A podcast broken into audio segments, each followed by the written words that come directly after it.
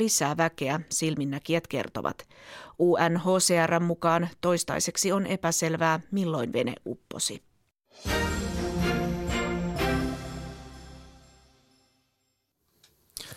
Jotain todella erityistä on tapahtumassa jalkapallon maailmassa. Se uhmaa logiikkaa. Se on todella taianomaista. Se saa minut täyttymään tunteista, koska kaikki tämä on tapahtumassa minun seuralleni. Seuralle, jota olen kannattanut siitä saakka, kun olin vasta sipsipussin kokoinen. Olin katsomossa isäni ja isoisäni kanssa, kun Leicester City hävisi vuoden 1969 FA Cupin loppuottelun. Olin 8-vuotias ja itkin koko matkan kotiin. Olen nähnyt heidän nousevan ja putoavan. Olen pelannut heille 8 vuotta. Olin jopa ystävien ja kannattajien ryhmässä, joka lahjoitti muutaman punnan, jotta seura pelastuisi konkurssilta. Mutta mikään ei vedä tälle vertoja. Ei mikään. Mitään tällaista ei vain tapahdu minun seuralleni.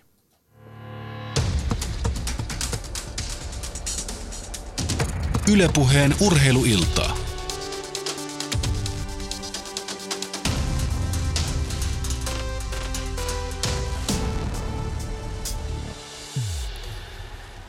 Siinä kuultiin Englannin entisen maajoukkuehyökkääjän Leicester Cityn oman pojan Gary Linekerin vuorotusta The Guardian-lehden kolumnissa 13. maaliskuuta. Valioliigassa on tosiaan tapahtumassa kummia, eikä kausi ole muissakaan eurosarjoissa mennyt ehkä ihan ennakkosuunnitelmien mukaan. Minä olen Jaakko Parkkinen ja tänään puhutaan 2 tuntia Englannin Valioliigasta, Saksan Bundesliigasta, Italian Serie Asta ja Espanjan liigasta. Ja ilta pannaan käyntiin ehkä siitä tämän kauden hämmästyttävimmästä eurosarjasta eli Valioliigasta. Jos ilta nyt aloitettiin entisen Leicester-hyökkääjän kauniilla sanoilla, niin meillä on täällä studiossa vieraana myös entinen Leicester-hyökkääjä Jari Jallu Rantanen. Tervetuloa lähetykseen. Kiitos paljon. Niin, sinä pelasit urallasi maajoukkueen lisäksi HJK, Finpan, Estoril, Bryan, IFK Göteborgin ja Beersotin paidassa, mutta tänään meitä kiinnostaa ehkä eniten tuo historia Leicesterin kanssa. Miltä se tuntuu, kun vanha seura vähän vastoin kaikkia todennäköisyyksiä on tuolla sarjakärjessä Englannissa? Onhan se hemmetin hieno, tosi upea fiilis nähdä niin kuin jengi, johon mun mielestä ostettiin niin kuin semmosia, tai on hankittu tässä viime vuosina semmoisia jätkiä, jotka ei välttämättä, mä ajattelin, että välttämättä ei pysty tota jengiä nostamaan mihinkään, mutta se, että tullaan tuolta täysin puskista, niin jos joku sanoisi nyt, että mähän sanoin ennen kautta, niin olisi kyllä aika paskan puhuja tämä tyyppi. Et ei voi muuta sanoa kuin, että lämmittää tosi paljon. Ja jos Gary Lineker tosiaan tuossa vuodatti tunteitaan Guardianin kolumnissa Leicesteriin, niin meidän toinen studiovieras Saku-Pekka Sundelin, olisiko Rauman palloiirot, herättäisikö samanlaisia herkistymisen tunteita? No, aivan taatusti herättäisi, mutta se ei ole nousemassa sieltä ihan vähän aikaa nyt edes Suomen huipulle valitettavasti. Sä oot Urheilusanomien jalkapallotoimittaja ja entinen Valioliigan kirjeenvaihtaja. Sä seurasit aika läheltä englantilaista jalkapalloa. Miten sä oot seurannut tätä Leicesterin ihmettä täältä Suomen kamaralta käsi? No ihmetellen. Silloin kun mä olin 3 vuotta siellä, niin mestarit eivät olleet yllättäjiä. Okei, Manchester City voitti ensimmäisen mestaruuden moneen vuosikymmeneen ja se oli aika dramaattinen loppuminuuttien mestaruus, mutta se oli odotettavissa silloin, että City vihdoin sen voittaa. Et ei siellä näkynyt sellaista suuntaa, että joku voisi tulla sen 4, 3, 5 ulkopuolelta, näiden rahaseurojen ulkopuolelta. Et todella hämmentävää ja kyllä mä tässä voin ihan avoimesti nyt sanoa, kun mä en ole enää Valioliiga kirjeenvaihtaja, niin olen Leicesterin puolella. Niin tuo varmaan yhdistää aika montaa Valioliiga-seuraa tai tämmöistä puolueetonta jalkapalloseuraa. Ja siellä on 2. 5 pisteen päässä Tottenham. Ja sanotaan nyt näin, että jalkapalloromantikoille, niin tämähän on herkullinen tilanne, jos toinen näistä joukkueista veisi mestaruuden. On todella, ja jompikumpi niistä sen vie. Senkin voi jo tässä vaiheessa ehkä sanoa, että jos Leicesteria konkretisoisi sillä tavalla, että nyt kattoisi vaikka Italian liigan, Bundesliigan, Espanjan liigan sarjataulukkoa ja rupesi sieltä poimimaan ja sanomaan, että Las Palmas voittaa Espanjassa ensi kaudella tai Atalanta tai Köln Saksassa, niin se ehkä kertoo siitä, että poimikaapas sieltä nyt joku joukkue ja väittäkää, kuka voittaa, niin tämä Leicesterin voitto on ihan, tai se, että se on näin lähellä sitä, niin on ihan yhtä todennäköistä. Kerrotaan ihan nopeasti tuo Valioliigan sarjatilanne vielä niille, jotka eivät ehkä niin tarkkaan ole seuranneet. Eli 34 pelin jälkeen Leicester on kärjessä 73 pisteellä. Ja tuo, no värikäs on varmaan oikea sana, West Hamia vastaan pelattu tasapeli, niin sen jälkeen on 5 pistettä eroa Tottenhamiin. Eli siis 34 peliä, 68 pistettä. Ja Leicester on viimeksi hävinnyt Valioliigassa Arsenalille 14. helmikuuta. Ja tosiaan Tottenhamilla liigassa 6 ottelua ilman tappiota ja edelliseen 13 ottelun 1 tappio. Sitten tuolla häntä päässä Aston Villan putoaminen nyt on täysin varmaan joukkoilla 16 pistettä näistä kauden peleistä. Ja sitten taistellaan putoamisesta siellä Newcastle siellä 19, Sunderland siellä 18 ja Norwich pisteen päässä putoajan paikasta. Mutta niin, otetaan Jallu vielä tuosta Leicesteristä, eli siellä kamppaillaan nyt mestaruudesta. Silloin kun sinä aikanaan 87 lähdit kohti Englantia, niin ei ihan mestaruustaistelussa ollut joukkueen mukana. No ei ollut itse asiassa 87, kun mä olin Ruotsissa, niin katoin sitten shootia, kun sieltä soitti Bryan Hamiltonin manageri mulle, niin mä katoin sieltä jostain shootista, niin koska nettiä ei nyt hirveästi silloin selailtu, eikä mitään muutakaan somea, niin löytyi sieltä vanha shootti. Sitten mä katsoin, että Leicester City, se on pääsarjan seuraaja. Olin tosi kiinnostunut ja sain sitten, ennen kuin menin käymään siellä, niin sain semmoisen nivaskan niin paperi luettavaksi. Ja ajattelin, että olin menossa pääsarja jengiin, mutta se sitten jostain muusta lehdestä sitten, mitä helvettiä. Nehän onkin, kun tämä oli joku toukokuun vanha shootti, niin nämähän onkin tippunut perkele. En mennytkään pääsarjaseuraan sitten, mutta ei siitä silloin kyllä nousustakaan vielä haaveiltu, vaikka oli entistä Englannin maajoukkueen jätkää, oli Walesin maajoukkueen jätkää. Siellä kävi Norjan maajoukkueen kundiin, siellä oli Romanian maajoukkueen kundiin ja niin edelleen, mutta ei ollut mitään semmoista, että nyt on pakko nousta sinne takaisin, vaan jos ei tänä vuonna, niin ehkä sitten rakennetaan joukkuetta ensi kautta varten. Tämä oli se fiilari silloin. Ja ei se näyttänyt kyllä silloin semmoiselta seuralta, että se nyt lähtisi tuosta jossain vaiheessa hirveäseen nousuun. Sellaista juttua liikkuu, että yhtään sun peliä ei olisi silloinen manageri nähnyt ennen kuin sut hommasi, mutta sitten vakuuttui täysin, kun pääsit noita näyttöjä antamaan testeissä. Miten se sun muistin mukaan meni? No en mä tosta. Se oli kuulemma Ruotsiin tullut katsoa jotain mun peliä, mitä mä en sitten pelannut ollenkaan.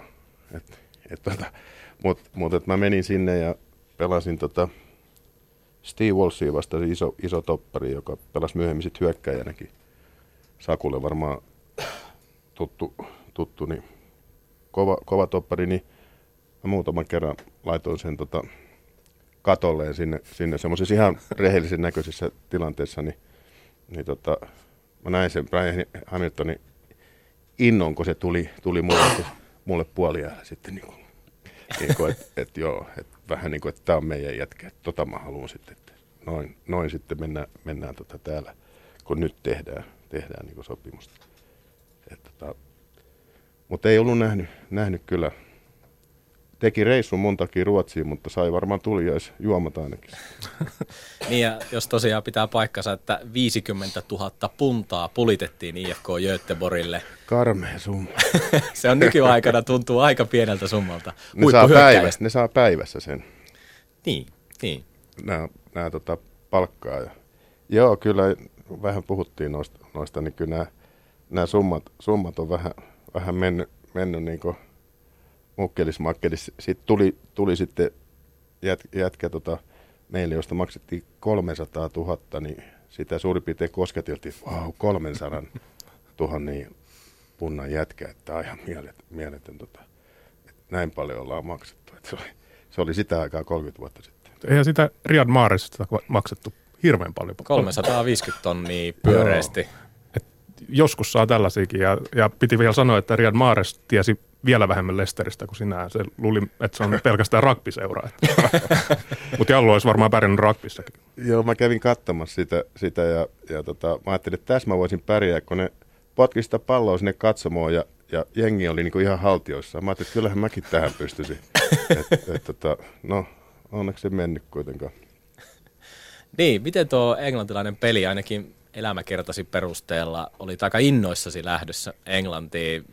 Miten se sopi sulle se tyyli? Jos siellä pistit vähän topparia katolleen, niin ilmeisesti ihan ok. Kyllä, se ihan hyvin sopii. Ja siihen aikaan, kun siellä oli aika pitkälle niin kuin 95% oli englantilaispelaajia, niin siellä oli, mä oon sanonut monelle, että semmoinen tilanne, jossa pelimies näkee, että pallo menee niin kuin päätyrojasta yli ja saat niin kuin siinä 20 metrin päässä, niin nämä nykyään nämä latinot ja muut, ne edes yritä.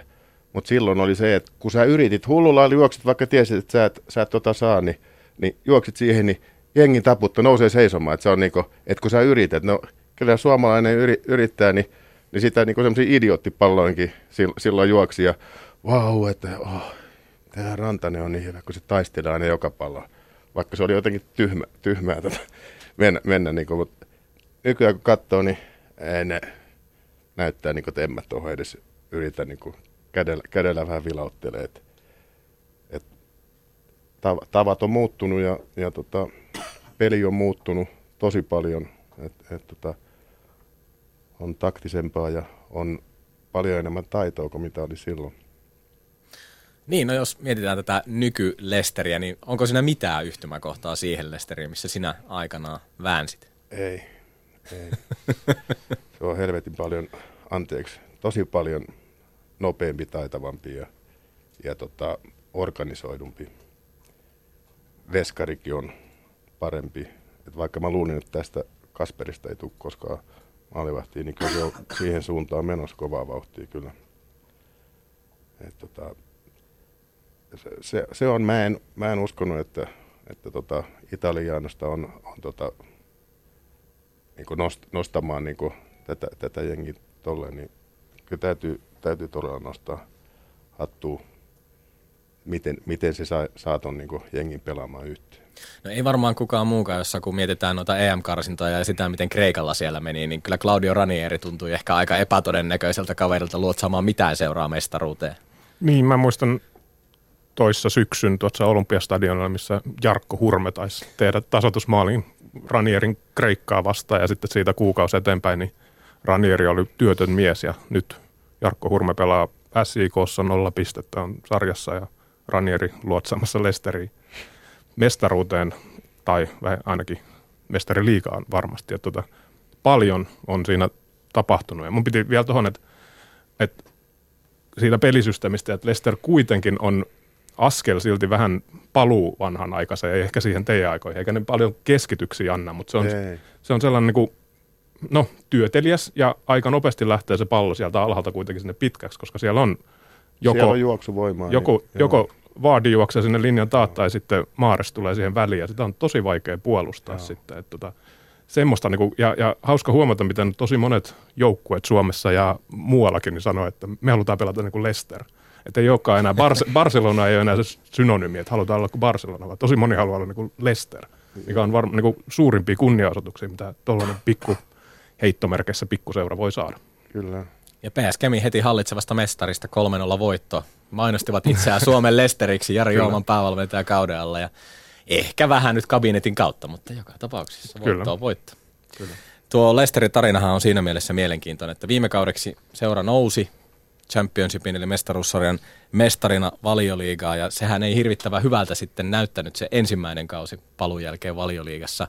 Kuitenkin kampesivat sitten keväällä itsensä 14 ja tosiaan tämä mielenkiintoinen, annetaan managerille, joka hinaa joukkueen kuiville, niin kenkää ja palkataan kaveri, joka on upottanut Kreikan merirosvolaivan tilalle. Mutta nythän se sitten näyttää erokkaalta ratkaisulta, mutta tuo Leicesterin runko, niin sehän on aika pitkälti sama kuin viime vuonna, tai jopa siellä Championshipissa, niin mikä tämän selittää, että yhtäkkiä nämä jätkät tekevät aivan hirvittävää tulosta? No yksi tietysti on niin kuin valtava itseluottamus, mikä on tietysti onnistumisten kautta tullut, että että sä et voi milloinkaan niinku ylen katsoa tuommoista, tällä kanavalla on hyvä sana, niin että mikä tahansa joukkue, kun sillä on itseluottamus niin korkea kuin mitä noilla on, niin ne on parempia kuin mitä ne itse asiassa on. Että tyhmästi sanottu, mutta niinku, se on ihan mieletön mitä itseluottamus saa aikaan. Kun katsoo, missä nämä on pelannut, jotkut Huthit ja kumppanit, Stokea, siellä se ei ollut peliaikaa, Albrightonit jossain Aston Villassa ja niin edelleen, niin nehän on ihan eri miehiä nyt. Jamie Vardy, Fleetwood Town. Kyllä. Mä luulen, että tämä nimenomaan lähti hiukan siitä viime kauden lopusta maaliskuussa. Ne oli 7 pistettä sarjajumpona ja 7 pistettä säilymiseen ja näytti täysin epätoivoiselta. Ja sitten jotain käätyi siinä jo Nigel Pearsonin aikana. Ja se, että ne selvitti itsensä kuiville silloin viime kaudella, niin se siitä kumpusi sitten tähän kauteen. Ja siellä oltiin kesällä vähän peloissaan, kun Ranieri tuli, että nyt tulee tämmöinen italialainen taktikko, joka viilaa kaikki nyanssit kohdalla, ja sitten Ranieri ilmeisesti onkin osoittautunut vähän erilaiseksi. Hän antaa paljon vapauksia, hän antaa vapaapäiviä, hän antaa pizzaa kun tulee nollapeliä ja käy tyyppien synttäreillä ja näin ainakin siis väitetään. Tosin nyt jälkikäteen monissa artikkeleissa pelaajat on sanonut, että ei se ihan niin huoletona, että kyllä siellä tarkkaan viilataan niitä, mutta joka tapauksessa, että siitä viime kauden lopusta lähti jonkinnäköinen boosti päälle. Ja Ranierin kohdallahan oli tämä Tinkermanin maine, eli tällaisen, miten se nyt sanoisi, vähän ehkä ylitaktikon ja tällaisen rotaatiovalmentajan maine Chelsean päiviltä, aikaisemmalta pestiltä, mutta nythän hän tuntuu luottavan aika lailla niihin runkomiehiinsä ja niin kuin tuossa mietittiin, että eipä noihin muihin kilpailuihin ole tarvinnut paljon panostaa Leicesterissä. Ei, se panostaa vaan tähän Valioliigaan. En tiedä, onko tämä vielä pitääkö tämä paikkansa, mutta ainakin helmikuussa muistan sellaisen jutun, että kaikista vähiten oli käyttänyt eri pelaajia Valioliigassa, että se permanentti todella on siinä olemassa ja jätkät tietää joka pelissä, mitä toinen tekee ja tuntevat toisensa hyvin, niin siihen se perustuu aika paljon. Niin, tuosta valmennuksesta. Jallu, sulla on mielenkiintoisia kokemuksia sieltä Leicesterin ajalta. Alkuhan oli aika mainio. Maaleja tuli, vastuuta tuli, sitten vaihdettiin manageria. Mitäs siinä kävi? Joo, no siinä oli aika niinku dramaattinen ero, että ensin on semmoinen manageri, joka mut tietysti sinne hankki, joka musta niinku dikkas.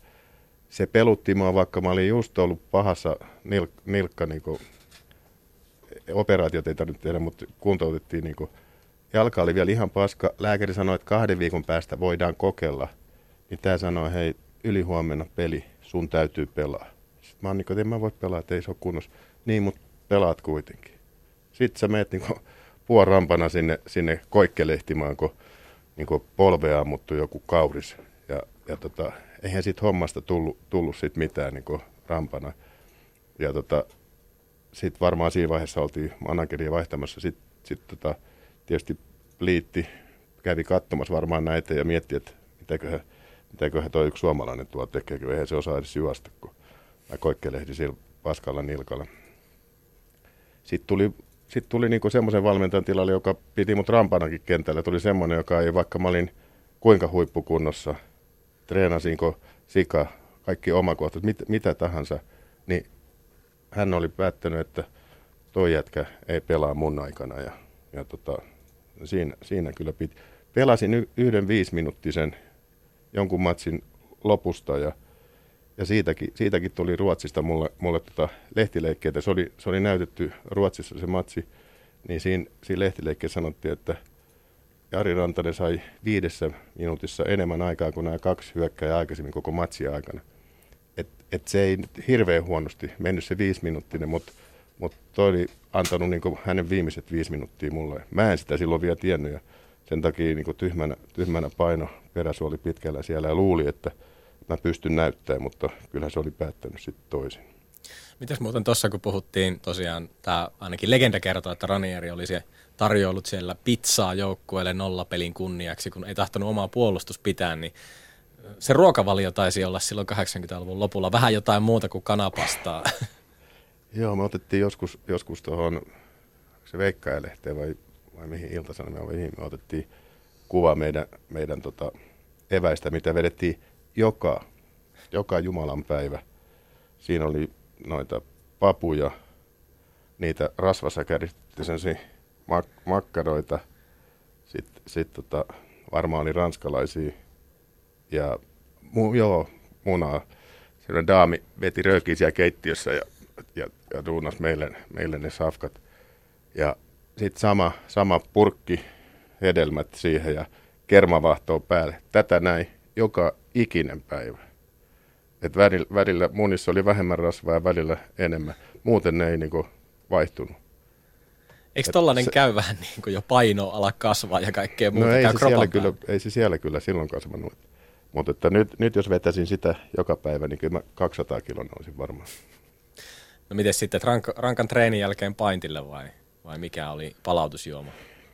Kyllä me paintilla käytiin silloin, kun ei ollut vielä mulla perhettä siellä, mutta kyllä sitten paintit kyllä jäi.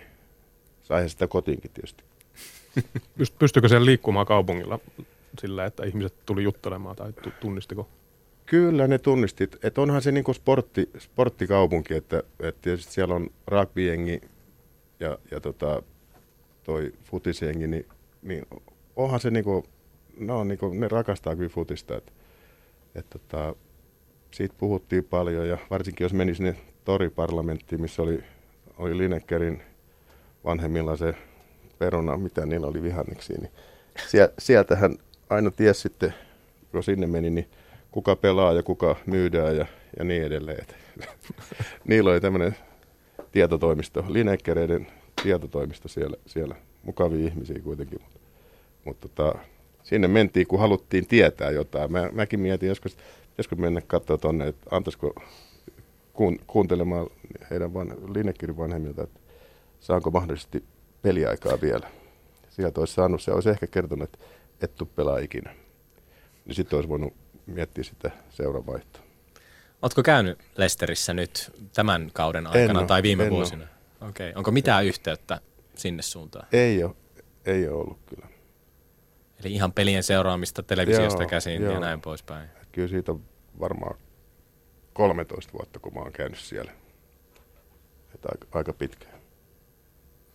Paljon on todennäköisesti muuttunut siellä. Niin, sellainen mielenkiintoinen fakta, kun tässä tätä historiaa nyt pengotaan, niin tuli vastaan. Vuonna 1963 Leicester johti silloista ykkösdivisioonaa pisteen erolla Tottenham Hotspuriin. Ja Tottenhamin kannattajat nyt tietenkin haluavat muistuttaa tästä sen takia, koska silloin pelattiin 42 ottelusarja ja tässä oli siis 5 matsia jäljellä tässä 1 pisteen johtotilanteessa. Niin Leicester romahti aivan täysin, otti enää 1 pisteen seuraavista otteluista. Jäi 4. sarjassa ja mestaruuden vei Everton. Tottenham oli toki 2, ei tietenkään mitään mestaruutta juhlinut sillä kaudella, mutta niin, voiko tässä tulla, koska kaikki tilastot tuntuvat osoittavan siihen suuntaan, että Leicesteria vastaan tehdään hyviä maalipaikkoja, joista ei sitten onnistuta, ja sitten taas Leicester esimerkiksi on saanut rankkareita huomattavasti enemmän kuin mikään muu joukkue tässä sarjassa, että onko tämä nyt niin, että todennäköisyydet iskevät nyt tässä loppuvaiheessa sarjaa, vai päästetään jotenkin kaikkia todennäköisyyksiä vastaan mestaruuteen saakka? No Everton ei ainakaan voita mestaruutta tällä kaudella, sen mä voin sanoa, mutta yleensä kaikki tuollaiset tasoittuu kauden aikana, mutta kun mä katson tätä loppuohjelmaa, Leicesterillä on suht haastava, mutta joukkueet on tuollaisia kauhean pelaavia joukkueita, jotka saattaa sopia Leicesterillä aika hyvinkin, kun tiedämme sen pelisysteemi, että ne ei sitä palloa liikaa halua pitää, ne on epämukavuusalueella silloin, kun niillä on se pallo. Manchester United, Everton, Chelsea, Swansea on seuraava. Että noiden joukkueiden pitäisi ehkä sopia Leicesterille. Et se on ihan hyvin mahdollista. Mä voisin jopa veikata, että Leicester pitää tän nyt loppuun asti. Niin tässä vaiheessa kerroin ei ole enää ihan niin korkea kuin joskus syksyllä. Ei, enkä mä silloin muistanut lyödä vetoa valitettavasti. Niin. No otetaan Saku vähän kiinni siihen Leicesterin pelaamiseen, kun tuossa sitä hieman avasit, niin mikä siinä on se silmiinpistävin, kun puhutaan siitä, että pelaaminen on ehkä vähän vanhanaikaista jopa, tai ei ainakaan ihan sitä Joga Bonitoa, mitä nähdään tuolla huippujoukkuessa silloin tällä. Niin, vanha-aikaista tai uudenaikaista, tai tavallaan se on sillä tavalla uudenaikaista, että jalkapallossa yhä enemmän tuollainen niin vastaprässi. Kun sä menetät pallon, toinen tulee suoraan sen jälkeen kiinni, niin se on melkein vaarallisin tilanne nykyjalkapallossa, kun ne palloriistohetket on opeteltu niin hyvin ja silloin se paketti on aukinainen. Leicester on ratkaissut tämän asian sillä tavalla, että puolustusalueella ennen kuin vastusta ehtii siihen vastaprässiin, ne toimittaa sen tylysti sinne ylös. Siellä on ihan selkeät liikeradat, että mitä siellä tehdään. Vastustajan puolustus joutuu miettimään, että peruutetaanko me silloin, kun Vardy juoksee sinne pystyy, vai jätetäänkö, annetaanko juosta ja yritetään paitsioon tai mitä ikinä. Siinä tilanteessa monet peruuttaa kuitenkin varmuuden vuoksi. No sitten Riyad Mahrez tuleekin siihen väliin hakemaan. Et niin Leicesterin puolustajillakin on siinä, se ei ole mikään niin kuin summittainen heitto, vaan niillä on aina pari vaihtoehtoa, mihin ne pelaa sitä.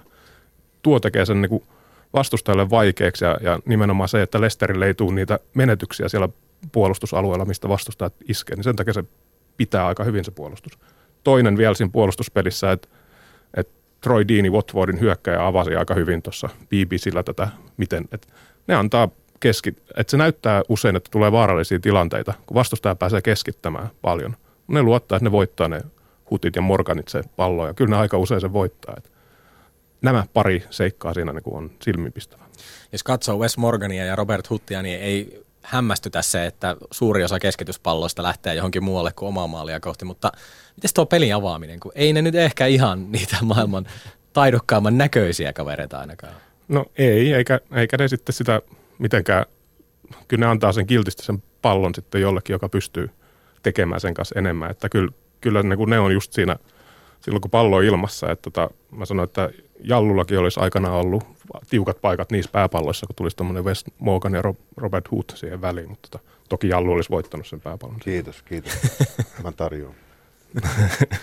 The Mighty Finn, se taisi olla lempinimi Jallulla silloin. Joo. Silloin aikanaan. Joo, silloin kun ei mahtunut pelihousuihin.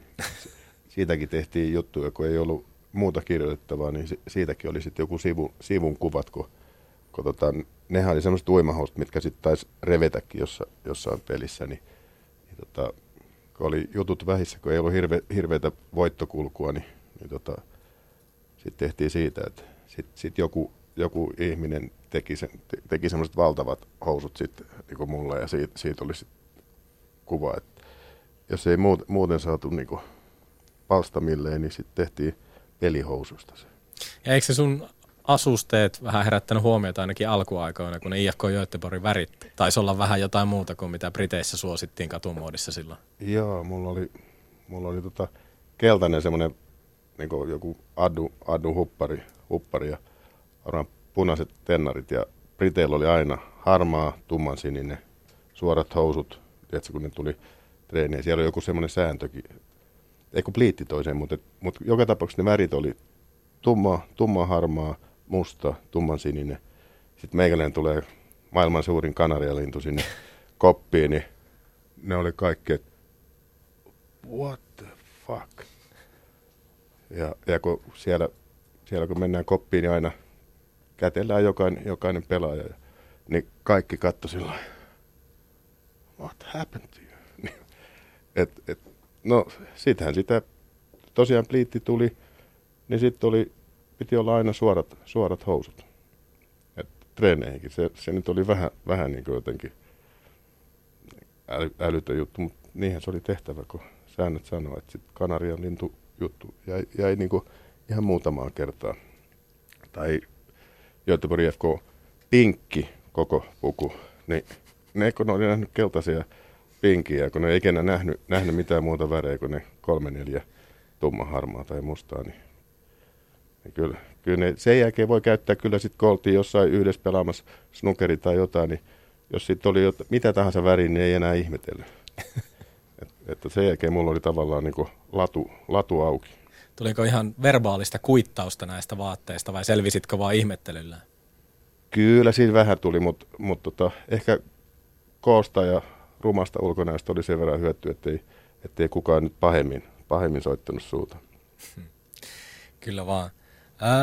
Niin, jos vielä mennään sitten tähän kauteen ja mietitään tuota Leicesteriä, niin joku sanoisi ehkä, että tämä on ollut nyt suurseuroilta heikoin kausi miesmuistiin, että Leicesterin sauma on auennut sen takia, että oikeastaan mikään näistä suurseuroista ei ole pystynyt pelaamaan ehjää kautta, vaikka esimerkiksi Arsenalille sitä mestaruutta vuorollaan tarjottiin, miksei jollekin muullekin. Oletteko te samaa mieltä, että tämä on nyt vaan muilta tosi heikkoa tekemistä?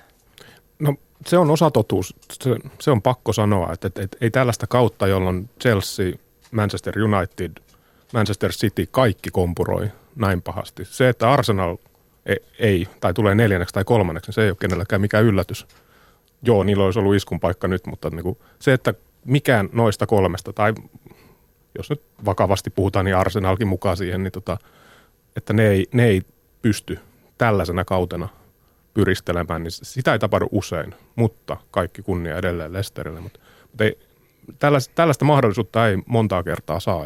Kyllä se siitäkin riippuu, ihan se on pakko sanoa. Onko ne Arsenal-fanit niitä katkerimpia juuri tällä hetkellä? Mä luulen, että ne on nyt ollut jonkin aikaa, 10 vuotta jo vuodesta toiseen katkerimpia sen takia, että junnaavat samassa paikkaa, mutta kyllä tämä oli se niiden kausi nyt jälkikäteen, kun miettii. Ja sitten Tottenham vielä porskuttaa tuolla ylhäällä. Yle Puheen urheiluilta.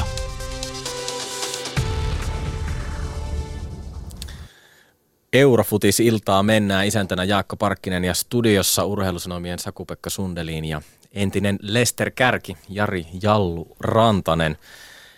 Tässä kun ollaan puhuttu tuosta Leicesteristä nyt aika paljon ja näistä suurseurojen konttaamisesta, niin puhutaan ihan hieman Tottenhamista. Joukkue, joka on tällä hetkellä 2, ei mitenkään poissuljettua, vaikka 5 pistettä jäljessä, ei mitenkään poissuljettua, että sieltä mestaruuskin tulisi. Ja nythän tämä viimeisin ottelu Stokea vastaan, murskavoitto 4-0, ja lehdet alkoivat laulaa, että Tottenham alkaa olla tässä nyt joku konossöör, eli asiantuntijoiden mestari, näin poispäin. Onko se niin, että Tottenham on nyt yhtäkkiä sitten jotenkin tässä huippujoukkue kevätvire kantaa, vai oliko Stoke-voitossa ehkä jotain vähän, tai tuliko ylimääräistä väriä tuon voiton jälkeen? En mä ylimääräistä väreistä tiedä, mutta onhan se hyvin valmennettu joukkue, hyviä yksilöitä. Siellä on maalintekotaitoa siinä, missä Vardy niin Keini panee palloa pussiin aika hyvällä prossalla. Ja niin kuin mä sanoin, sitä itseluottamus niillä on. Mua kyllä pelottaa niin kuin Leicesterin niin kuin miehenä niin kuin Tottenhamin niin kuin kondis. Että Saku voi kertoa, mitä siellä oli Tottenhamilla vielä. Siellä on West Bromwich, Chelsea vieraissa, Southampton kotona ja Newcastle vieraissa. Helpompi ohjelma. Joo.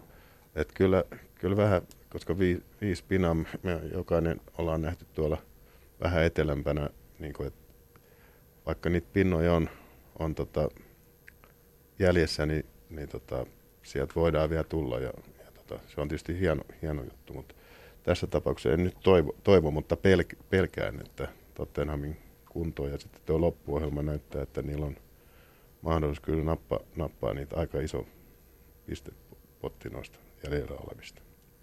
Onko se niin, että kun joukkue nyt saa keskittyä tuohon käytännössä Valioliigan vääntämiseen, niin tuo Pochettinon kuluttava pelityyli, niin se onkin nyt sitten, kaverit pääsee riehumaan siellä ihan kunnolla, ei tarvitse paljon säästellä ja palautumiseen on aikaa riittämiin?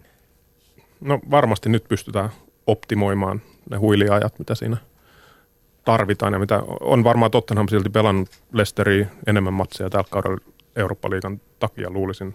Mutta just se, että nyt se on sitten se kerran viikko tahtiin, niin se on se ideaali niille. Ja tosiaan Tottenham juoksee ja prässää ja kovia spurtteja tekee tässä sarjassa niinku melkein eniten. Mutta ei tämä ole nyt mikään tämän kevään juttu. Et Tottenhamista oli nähtävissä jo viime vuonna, että se on menossa selkeästi eteenpäin. Ja Pochettino on tehnyt niinku loistotyötä siellä. Ja mä en haluaisi nyt toiveita Englannin fanille lisätä tässä nyt sen enempää, koska kisoissa käy aina miten käy, mutta mä luulen, että Englanti hyötyy tästä hänen rakennelmastaan samalla tavalla vähän kuin Saksa on hyötynyt Pep Guardiolan hommista, niin todennäköisesti nämä Dele Allit ja Kanet ja kumppanit siellä on enemmänkin, Dyerit ja muut, niin Englanti saattaa kisoissa hyötyä nyt Pochettinon työstä. Jan Kirchhoff, entinen Bayernin toppari, totesi tuossa, oliko Guardianin haastattelussa, että nyt kun Pep Guardiola tulee Manchester Cityin, niin tästä tulee paljon hyötymään myös koko englantilainen jalkapallo. Eli juuri tämä, mitä Tottenhamissa on nähty, niin jos Manchester Cityssä nyt suinkin on englantilaisia pelaajia, niin he tulevat ottamaan harppauksia kohti huippua. Eli tällaiset huippuvalmentajat virittävät sitä koko jalkapallokoneistoa, näinkö se menee? No kyllä ne tuo sinne vielä tänäkin aikana, vaikka ei uskoiskaan, että kaikki tieto on niin avointa ja muuta, mutta jo siitä lähtien, kun nyt jo hiukan väsähtänyt Arsene Wenger, niin hän toi englantilaisen jalkapalloon todella paljon asioita ja monet muutkin. Niin kyllä mä uskon, että Pep Guardiolalla on vielä aika paljon tuotavaa sinne ja kyllähän City on alisuorittanut, vaikka siellä on nytkin hyvä valmentaja, niin alisuorittanut niin pahasti, että kyllä mä uskon, että se joukkue ottaa jo niin kuin pelkästään Guardiolan myötä niin 15 pistettä enemmän ensi kaudella. Niin siinä on tainnut tapahtua aikamoinen ulospuhallus siinä joukkueessa jo kauan sitten.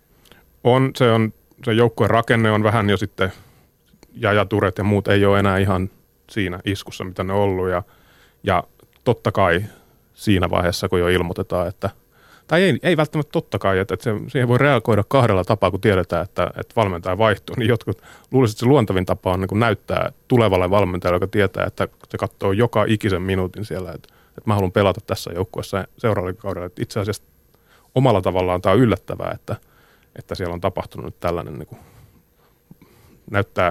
näyttää siltä, että motivaatio ei aina ihan joka tilanteessa riitä. Ei juosta niihin palloihin, mistä Jallu puhui jo aikaisemmin. Ei niihin välttämättä kyllä kannatakaan juosta, mutta joka tapauksessa. Niin ja ehkä siinä on vähän tämmöinen vastaava tilanne, mistä Jallu puhui, että kun pallo on jo menossa päätyräistä yli ja lähdetään enää yrittämään, niin ehkä osa Cityn pelaajista tietää jo aika varmasti, että itse asiassa Guardiola alaisuudessa niin eipä sitä peliaikaa tai itse asiassa lähtö koko seurasta saattaa olla edessään. Voihan toki olla näinkin. Tuo Chelsea, ehkä siihen otamme vielä sen verran kiinni, että joukkue hallitsevalta mestarilta ei varmaan tuollaista alkukautta ole nähty koskaan. Oli ihan uskomatonta rämpimistä. Jose Mourinhon joukkueiden kolmas kausi, se on ollut usein vaikea, mutta onko tämä nyt se selitys sitten, että se on se kolmas kausi, se on se vaikea? En mä tiedä, mutta kyllä se oli niinku, harvoin on niinku säälinnyt jotain joukkuetta, mistä ei niinku edes tykkää, mutta kyllä siinä tuli jo semmoinen fiilis nyt, voi hyvä Jumala, jalkapallo Jumala, anna nyt noille yksi voitto. Vaikkei ne tosiaan sääliä ansaitsekaan, mutta olihan se katastrofi, mutta että siitä on ihan turha kyllä niin kuin pelkästään valmentaja syyttää, jos jätkät niin monet, niin kuin joku Hazard, niin kuin moni muu niin kuin alisuoritti siinä, että oli mestaruus, krapula meininki, että kauheata alisuorittamista, niin kuin nyt on tietysti muillakin isoilla seuroilla ollut. Mä syytän vähän valmentajaa, koska se lähti jo ensimmäisestä pelistä lähtien, niin lähti niinku hyökkäämään omaa työntekijänsä, lääkäriä vastaan silloin sen Swansea-pelissä ja vähän Eden Hazardiakin vastaan. Ja voi olla, että siitä lähti pieni kierre, että heidän lääkäri Eva oli erittäin suosittu siinä joukkueen sisällä ja sitten yhtäkkiä Jose rupeaa tolla tavalla käyttäytymään sitä kohtaan. Niin ja varsinkin kun Mourinho oli ehkä vähän enemmän väärässä siinä tilanteessa, niin sen jälkeen saattoi tapahtua jotain. Mutta ja muutenkin tuntuu, että Mourinho kerjäs verta nenästään tässä. Niin kuin, hämmentävää siltä, että tämä oli varmaan sen pohjanoteeraus uralla, että jossain vaiheessa tuntuu, että Mourinho ei voi hävitä mitään. Mutta tosiaan ihan samaa mieltä silti siitä, että Eden Hazard esimerkiksi, että miten voi tällaisen kauden pelata, että onko siellä Real Madridit tai PSG koputellut ovelle ja hän on miettinyt, että hän lähtee sinne, mutta kuka sellaista hankkii tällaisen kauden jälkeen? Niin tuntuu se jännältä työnäyttäjältä tulevalle seuralle, että pelaa aivan täysin alta riman. Nämä seurasiirrot, ne puhuttavat Eurofutiksessa aina. Ja tässä vaiheessa lähetystä voitaisiin ottaa pieni hyppäys pois näistä neljästä isosta, lähteä käväisemään tuolla Puolan pääsarjan vaiheilla. Siellähän ollaan siis menossa kauden viimeisissä vaiheissa runkosarjan jälkeen. 8 parasta ratkovat mestaruuden ja 8 heikointa pelaavat sitten putoamista vastaan. Ja mielenkiintoisen asetelman tähän kauteen tuo se, että tässä mestaruussarjassa kärjessä on Varsovan Legia, joukkue, jonka riveissä tammikuusta saakka on pelannut Kasper Hämäläinen. Ja Hämäläinenhän oli viime kaudella voittamassa mestaruutta Lech Poznanin paidassa. Ja sattumalta nämä joukkueet ovat veriviholliset keskenään, niin mennään kuuntelemaan, että minkälainen hässäkkä siitä seurasiirrosta aiheutui. Yle Puheen urheiluiltaa. Kun mä pelasin Lech Poznanissa vielä, niin mulle ei oikeastaan tullut mielenkään, että mä en siirtyisin Legia Warszawan, että se tuli aikamoisena shokkina mulle itsellekin. Joulun jälkeen agentti soitti ja sanoi, että tässä olisi tämmöinen vaihtoehto ja sitä me sitten sen alkushokin jälkeen aloin vähän miettimään sitä sitten enemmän, että mitä positiivisia, mitä hyviä asioita. Ja siinä sitten neuvoteltiin vähän seuran kanssa tietenkin ja päästiin ihan hyvään lopputulokseen sitten. Et loppujen lopuksi se meni aika nopeasti sitten, mutta jos nyt miettii niin kuin vuosi sitten, niin en olisi uskonut, että täällä oltaisiin. Joo, seurat niin tekivät tämän niin hyvässä yhteistyössä, mutta sitten taas toisaalta molemmat seurat varmasti myös tiesi, että minkälaista niin porua tämä tulee sitten taas faneissa aiheuttamaan. Mutta tiesit sä, niin miten varmasti, että fanit ei sitä sulata ja osasit sä kenties varautua siihen jotenkin? Kyllä mä sen tiesin ihan selvästi, että Lech Poznanin johtokaan ei tiennyt asiasta mitään ja ne sai sen pienenä shokkina kanssa. Ja ei kiitollisia ollut missään vaiheessa. Et se on niinku, kyllä mä sitä osasin odottaakin, että ne otti sen vähän vihaisesti vastaan, mut ei kai ne sillekään mitään voi sanoa. Et osasin varautua siihen myös, mutta ehkä on tullut vähän enemmän, vielä enemmän, mihin mä osasin varautua. Et jotain pientä mä luulin, että olisi tullut, mutta sitten tulikin sit aika iso juttu loppujen lopuksi. Ja koska sitten tuli vähän isompi juttu, niin sitten alkoi rullaamaan vielä isompi juttu. Et se on vähän mennyt överiksi jo kyllä. Ja siis tosi nopeasti tuli se oikeastaan se kaikista pahin peli eteen. Eli sä kohtasit vanhan seuras Poznanin ja vielä niinku heidän kotikentällään. Niin mikä fiilis sulla oikeastaan oli palata pääkallopaikalle? Pelkäsit sä, jännitit sä? Aika saman tien, kun mä siirryin Legiaan, niin mä katsoin, koska pelata Lehi vastaan. Ja tietenkin se oli vieras matsi. Ja sillä tavalla se oli ollut siellä mun päässä jo aika kauan, mutta sit me pelattiin niitä matseja sun muuta. Ja pari-kolme päivää ennen kuin tämä matsi sitten tuli, niin aloin pikkuhiljaa valmistautumaan henkisesti siihen, että mitä sieltä voi tulla ja minkä tyyppinen matsi ja miten mä niin kuin kestän kaiken sun muuta, mutta loppujen lopuksi sit se päivä tuli ja se meni oikeastaan aika nopeasti koko päivä sillä tavalla, että mä olin aika rauhallinen, koitin olla rauhallinen koko päivän ja osasin odottaa, että sieltä tulee vihellyksiä ja vähän paperrullia sun muuta ja pelasin sen loppuminuutit siitä 15 minuuttia. Mä aika onnellinen, että mä pelasin kuitenkin sen, että sen saisit ohi sen pelin, että jos mä olisin ollut vaihdossa, niin se olisi tullut ensi matsiin. Vielä olisi tullut se, että mä en ollut pelaamassa, niin onneksi pääsin pelaamaan ja kohtaamaan oikeastaan sen kaikista pahimman tunnelman, mikä siinä oli, ja yleisö sai sanoa mitä halusi, ja nyt toivottavasti sen jälkeen sitten vähän rauhoittuisi. Tai mulla tuli jotenkin mieleen, kun Luis Figo aikanaan siirtyi Barcelonasta Real Madridiin. Joku heitti silloin sijan pään Luis Figoa kohti sinne kulmalipulle. Ja nyt Twitterissä lähti leviämään kuva sun nukesta, missä on Kasper Hämäläisen paita päällä, joka on hirtettynä sinne. Niin, siis tämähän on oikeastaan aika karmasevaa. Miten sä oikein mietit sitä niin kuin tältä kantilta? Ja oot sä nähnyt kenties sen kuvan tai näit sä sen siellä stadionilla? Mä näin sen stadionilla, mä oon nähnyt kuvat kanssa, ja toi Fiiko-juttu, sitä on myös spekuloitu paljon, että se on otettu esille Puolan mediassa myös. Siinä on vähän isommat mittapuut kuitenkin, mutta sillä tavalla, että isot seurat ja varmasti samantyyppinen tunnelmataso niin kuin joukkueilla on, niin sitä koittaa jotenkin vaan miettiä, että tämä on vaan väliaikaista sun muuta, että tämä nyt on tapahtunut ja osasin odottaa, että ihmiset ei välttämättä ota tätä niin hyvin, mutta kaikki loppuu kuitenkin aikanaan, että se on tämä alku nyt on aikamoista rallia, niin tämän jos kestää, niin ei kai siinä mitään sen kummempaa.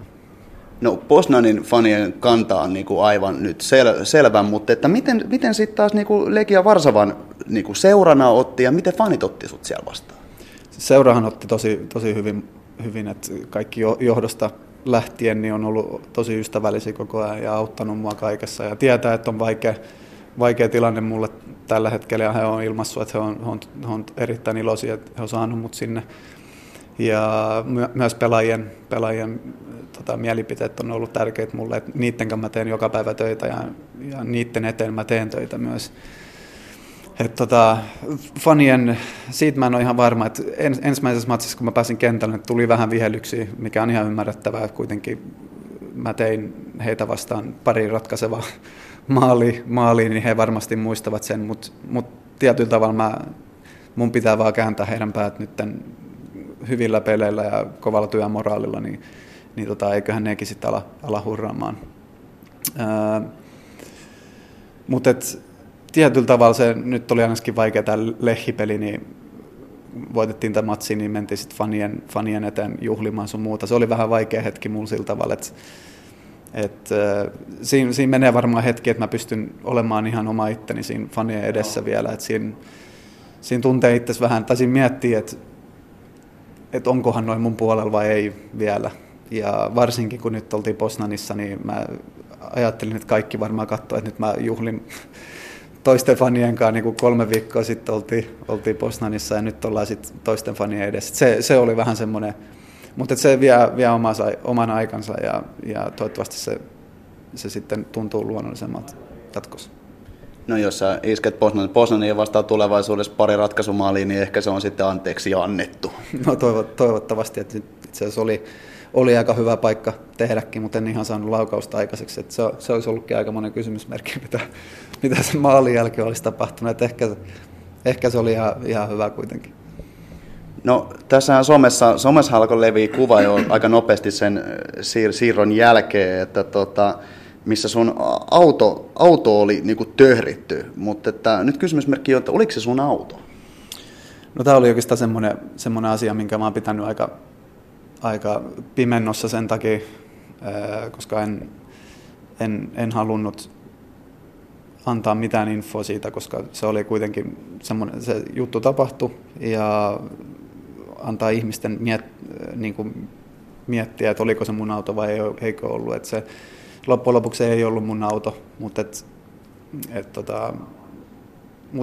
antaa näiden luulla tänään, että se oli mun auto, että et saa olla rauhassa ainakin hetki. Niin, aika muista vandalismia, että uskot sä, että olisiko se kyse nyt ollut ihan pustaasti Poznanin fanien vihasta vai oliko se sitten vaan niinku töhrimistä?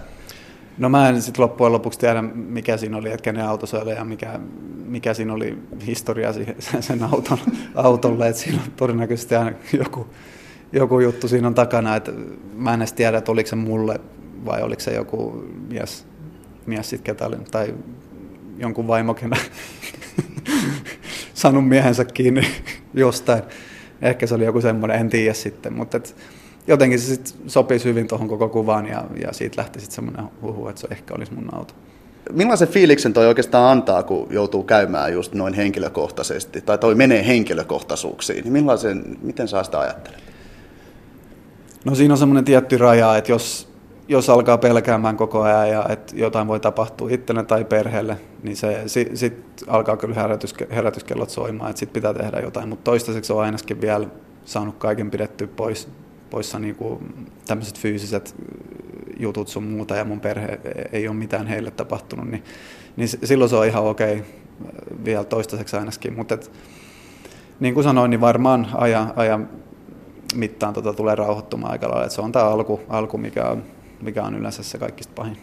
No, mitä sä ajattelet tästä puolalaisesta niinku jalkapallokulttuurista? Sehän tunnetaan niinku superfanaattisena. Et me nähtiin siitä viitteitä myös silloin Espoossa, kun te tulitte silloin pelaa FC Honkaa vastaan Eurooppa-liigaa ja ratsupoliisit laittoi silloin kyynelkaasua heidän silmiinsä ja muutenkin tunnetaan se heidän, että ne on niinku superfanaattisia, niin miten sä ajattelet sitä, tai niinku, miten kun sä näet sen ja aistit sen joka pelissä, niin millaista se kulttuuri on? No se kulttuuri on aika fanaattista, niin kuin sanoit. Tämä jalkapallo on aika iso juttu täällä kuitenkin, ja tietenkin tämä Puolan maajoukkueen hyvät otteet viime aikoina, kisoihin meneminen sun muuta vielä, ruokkii sitä vielä enemmän. Mä en tiedä, onko se semmoinen ylpeys faneille, että he on ylpeitä niin kuin heidän joukkueista ja haluaa näyttää sitten, että tunnusta väriä näin sanotusti. Ja joskus se sitten menee yli ja melko useasti itse asiassa, mutta tietenkin onhan se kivempää pelata näin kuin tyhjille katsojille, että se on tietenkin, mutta siinä pitää tietynlaiset rajat olla kanssa. Se voi mennä välillä yli, mutta kuitenkin sit katsomus on tunnetta ja se välittyy ihan niin kuin pelaajille sitten. Se on hyvä fiilis kyllä monessa matsissa ollut. Mitä sä koet, miten helposti voi joutua silmätikuksi? Ja oot sä silmätikku? No varmaan tällä hetkellä olen joo, mutta kyllä sitä varmaan, jos tarpeeksi hölmöilee sun muuta, niin varmaan silloin voi joutua silmätikussa, varsinkin silloin, jos ei anna kaikkensa. Et se on varmaan vähän kaikkialla niin, että siinä pitää olla sydänpelissä kyllä 100% ja antaa kaikkensa joukkueen eteen. Ja jos sitä fanit ei näe, niin silloin voi joutua aika helposti varmaan silmätikuksi. Mutta kuitenkin niitä matseja on niin paljon, että se vaihtuu koko ajan. Et välillä, niin kuin Lech Poznanissakin, meidän fanit oli ihan fantastisia, mutta sitten kun menee huonosti, niin sitten menee tosiaankin, sitten me saatiinkin kyllä kuulla siitä kanssa. Että se menee ihan semmoista aaltoilevaa liiket koko ajan. Et sitten kun menee hyvin, niin sitten on kaikki hyvin kyllä. Onko tässä mielestäsi nyt tätä koko asiaa nyt suurenneltu niinku aivan liian suuriin mittasuhteisiin?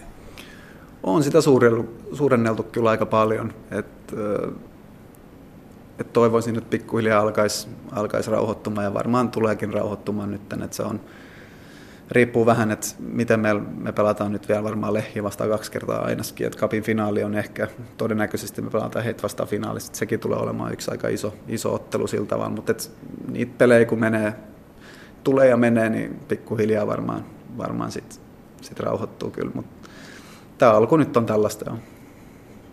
No, sulla on nyt 3 vuotta sopimus tämän kauden jälkeen vielä Legian kanssa, niin mitä, päättyykö sun ura Puolassa vai vieläkö nälkää olisi muualle? No sen saa nähdä sitten, mä oon 31, täytän 32, kun tämä sopimus loppuu ja ikinä ei tietenkään tiedä, että mitä tulee tapahtumaan, mutta kyllä sitten olisi, kyllä mulla on suunnitelmat sen jälkeenkin, että se on, mulla on semmoiset tietynlaiset suunnitelmat, mä haluaisin pitää ne itselleni vielä, että katsotaan miten kaikki menee sun muuta, mutta vielä olisi vähän haluaa kyllä lähteä jonnekin muuallekin. Mutta sen mä kuitenkin haluan kysyä, että kiinnostaisiko sua kuitenkin vielä joku päivä palaa Veikkausliigaan ja mahdollisesti sitten myös tuonne Turun Palloseuraan? No kyllä mä oon seurannut Tepsin touhuja tässä niin kuin vuosien mittaan koko ajan, että tiedän kyllä missä mennään sun muuta. Ja ehkä sitten jonain päivänä, kun muutan Suomeen, niin olisi se on ehdottomasti yksi vaihtoehto. Että sitten ei tiedä, niin kuin sanoin, niin ei tiedä yhtään mitä tulee tapahtumaan, mutta ehkä sitten ihan viimeisinä vuosina, ehkä sitten vielä Suomessa joo. Onko sulla semmoinen niin kova tahto, että se vielä näihin ikään kuin top 4 sarjoihin lähtisit pelaamaan? No siitä mä en tiedä, että se saa ihan nähdä, miten pelit menee sun muuta, että se on ihan itsestäni kiinni sillä tavalla ja vähän tuuristakin kiinni, mutta jotain kokemuksia vielä ehkä jos saisi kokea sun muuta, niin se olisi kyllä oikein mielenkiintoista. Yle Puheen urheiluiltaa. Eurofutis-iltaa vietellään Jaakko Parkkisen johdolla ja studiossa meillä vieraana Urheilusanomien Saku-Pekka Sundeliin Jari Jallu Rantanen, entinen Leicester-hyökkääjä ja toki Suomen maajoukkueesta ja monesta muustakin seurasta tuttuja. Otetaan mukaan lähetykseen myös 3. vieras, Toejoen Veikkojen lahja maailmalle, Ville Kuusinen, Viasatin jalkapalloselostaja. Tervetuloa lähetykseen. Kiitos ja terveisiä Porin joukkuekavereille. Tuossa kuultiin Kasper Hämäläisen seurasiirrosta, joka kohtuullista kohua aiheutti tuolla Puolan puolella. Hirtettyjä nukkeja ja sitten tosiaan siellä median puolella ehdittiin käyttää tällaista vertauskuvaa kuin Figon siirto Barcelonasta Real Madridiin. Meneekö yli? No ei se tietyllä tavalla mene. Luis Figohan otti nyt tähän siirtoonsa vähän kantaa ja tällä diplomaattisesti vastasi, että häntä ei kiinnosta tällä hetkellä Barcelona ja Real Madridin tekemistä pätkääkään. Hän kertaa vaan golfratoja. Ei varmaan vieläkään uskalla sanoa, että kumpaa kannattaa. Kyllä tuossa varmaan tarvii pelaajan tarkkana olla, mitä sanoo. Mutta hienoahan toi on, että futis herättää tunteita. Näin siis Puolassa tosiaan Kasper Hämäläisen liigassa siellä Legia Warszawa siis ensimmäisenä tuossa mestaruussarjassa, mutta tässä vaiheessa lähetystä hypätään takaisin näihin isoon 4 sarjaan ja mennään Bundesliigan puolelle. Bayern Münchenhän siellä nyt aika selkeästi on kautta hallinnut ja johtaakin sarjaa 78 pisteellä. Jäljellä on enää 4 ottelua sarjaa ja 2. sitten Borussia Dortmund 71 pisteellä. Sitten tuollainen aika reilu 20 pisteen ero Bayer Leverkusen, että mit hirvittävää jännitystä ei noista kärkisijoista enää siinä sarjassa. Ja nelossijoilla ehkä futisromantikko ja Villekin varmaan voidaan heihin laskea, niin lämmittää Hertha Berliinin menestys Bundesliigassa. Mutta suomalaisittain tietysti tämän kauden se tarina on ollut Lukas Radetskin siirtyminen Eintracht Frankfurtiin ja ykkösmaalivahdin paikan ottaminen tuolla Bundesliigassa. Toki kausi on ollut aika mielenkiintoinen, mutta otetaan Lukas suoraan lähetykseen mukaan sieltä Frankfurtista. Hyvää iltaa Saksanmaalle. Täällä ollaan, guten Abend. Toivottavasti piuhatkin kestää sinne Helsinkiin asti. Hyvin kuuluu. Kiitos. Missäs mies on menossa näin keskiviikkoillan kunniaksi? Mies itse asiassa on omalla parvekkeella täällä vähän kevät jo alkamaisilla, että se on nyt tässä melkein ainoa asia, mikä pidistää tätä arkea tällä hetkellä. Vaikea täältä ollut, mutta onneksi nyt tässä ilmat lämpenee. Niin, seura käy siellä nyt aikamoista kamppailua, eli toiseksi viimeisenä tai viimeistä edellisenä on Eintracht Bundesliigassa. Mikä on fiilis tällä hetkellä joukkueessa? No valitettavasti ollaan kyllä, pakko myöntää, että ollaan aika ansaitusti siellä. Että kyllä täällä on koko kauden ollut vähän pieniä ongelmia ja nyt toki viimeisimpänä maalinteongelma, mutta tämä ei ole niin kuin ihan ollut semmoista, mitä olen kuvitellut. Että täällä on vähän semmoista, Saksa aina kuvitteli tosi kurjanalaiseksi ja erittäin organisoiduksi kaikki niin kuin aikataulut ja kaikki treenit ja kaikki, mutta täällä on yllättävän paljon ollut tämmöistä niin kuin ei lepsumeininki, mutta aika rentomeininki, mistä mä itse henkko tykkään, mutta ehkä se ei välttämättä ole sopinut tämän kauden aikana meidän pelaajatyypeille, että se on ollut vähän haaste ja vanha kutseista saatu niin kuriin, niin hän joutui pari kuukautta sitten lähtemään ja nyt Niko Kovaciovilla yritetään pelastaa seuraa Bundesliiga, minne se myöskin kuuluu.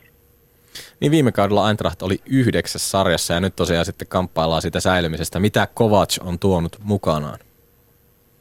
No nimenomaan ainakin sitä kurinalaisuutta ja taktista treenaamista. Me vanhan coachin kanssa hän oli vähän, ei nyt vanha aikana, mutta hänellä oli oma valmennustyylinsä. Että silloin niin kuin viikolla ei reinottu hirveästi taktiikkaa ollenkaan. Et ehkä peli perustui liikaa sattumiin ja pelaajien henkilökohtaisiin taitoihin. Ja sitten kun joutui tämmöiseen negatiiviseen spiraaliin, niin ne pelaajatyypitkään henkilökohtaisesti ei pysty loistamaan, niin sitten vähän niin kuin alkoi tulla semmoinen noidankehä, mutta nyt alkaa niin joukkue toimimaan yhtenäisesti ja mä luulen, että meidät on vaan vaikeampi voittaa kuin syyskaudella, mutta niin, ehkä se näkyy ongelma nyt toisessa päässä, että me ei hirveän vaarallisia olla hyökkäyspäässä ja nyt ei enää 0-0 riitä ja nyt tarvitaan maaleja. Niin, tässä on kuitenkin alla 3 ottelun tappioputki, jonka maaliero on 0 tehtyä ja sitten 6 on mennyt omiin. Miten paljon tuollainen rassaa siellä takaraivossa? No on se henkilökohtaisesti rankkaa, että siellä yrittää kaikkensa tehdä, että en mä ole mitään pilannut enkä kussu mitään maaleja varsinaisesti, mutta en mä ole henkilökohtaisesti ihan niin kuin tyytyväinenkään siihen, että en pystynyt joukkuetta auttamaan millä haamutorjunnoillaan, mutta ehkä ne antaa ottaa tuohon viimeisen 4 matsia, toivottavasti siellä nyt saadaan niin vähän hermostuneisuutta aiheutettu niin meidän yläpuolella oleviin jengeille. Et siinä on kuitenkin keskinäisiä matseja ja vielä täällä Eintracht pihisee ja hengittää, että ei tässä vielä olla luovutettu. Niin siellä tosiaan karsian paikalla on Werder Bremen sen kohtaatte vielä. Sitten on esimerkiksi Borussia Dortmund, joka niin kuin tuossa äsken juuri mainittiin, sarja 2 aika selkeällä erolla siellä Bayernin takana. Ja viimeksi kun pelasitte Borussia vastaan, niin 4 kertaa kaivoit pallon omista. Mites tällä seuraavalla kerralla mennään heitä vastaan? 0 peli tietenkin. Ei vaan. No nyt Dortmundi varmaan voihan nyt sikäli toivoa näin Eintracht-silmiä, että ne olisi varmoja kakkosia. Et ehkä se vähän rentouttaa niitä ekstraa ja liikaa. Et ei välttämättä ole niin vaan pelattavaa ja voi keskittyä. No niin, nyt niillä on tänään kapin välierä, että sitten on kapin finaalikin tulossa, mutta kuitenkin, että olisi helppo saada ne, vähän helpompi saada ne varmalla kakkosena vastaan. Mutta totta kai tämä säilyminen ratkaistaan niissä muissa 3 pelissä, mutta kyllä Dortmundin kaataminen kotikentällä on mahdollista. No mites, tämä kausi on kuitenkin tuonut sulle jonkin verran onnistumisia, tai ainakin itse laskisin niiden joukkoon sen, että kun olette Bayernia vastaan pelasitte, niin 1 päästetty maali, melkoisia seivejä nähtiin kummassakin ottelussa. Minkälainen fiilis sulle itselle jäi noista kärkimatseista? Joo, että kyllähän ne vähän ekstra lataukseen tuo tommoset isot pelit ja isot stadionit. Et ei se, oli kyllä hieno kokemus, varsinkin se ensimmäinen, missä pelattiin 0-0 ja meillä oli jopa isommat chanssit voittaa se peli. Et kyllä siinä niinku heti sai niinku tosi hyvä itseluottamuksen päälle, että pystyy pelaamaan näitä maailman tähtiä vastaan ja silleen, että on kehittynyt hyvälle tasolle ja saa näytetty osaamista siellä. Et kyllä niinku, harmi vaan, että muissa matseissa ei välttämättä olla oltu niin hyviä kuin isoja vastaan. Et meidän näitä suoria vastusta ei vastaa vähän sitten menetetty liikaa pisteitä, mutta ehkä nyt maksetaan takaisin sitten tässä loppuvaiheessa. Jos ajattelet, että viime kausi meni, tai vuodet menivät tuolla Tanskassa ja sieltä sitten Saksaan, isoon sarjaan ja Bundesliigaan, niin kuin sanoit tuossa, että isolla stadionilla syttyy peliin. Miten muuten, onko jokin yllättänyt mahdollisesti Bundesliigassa?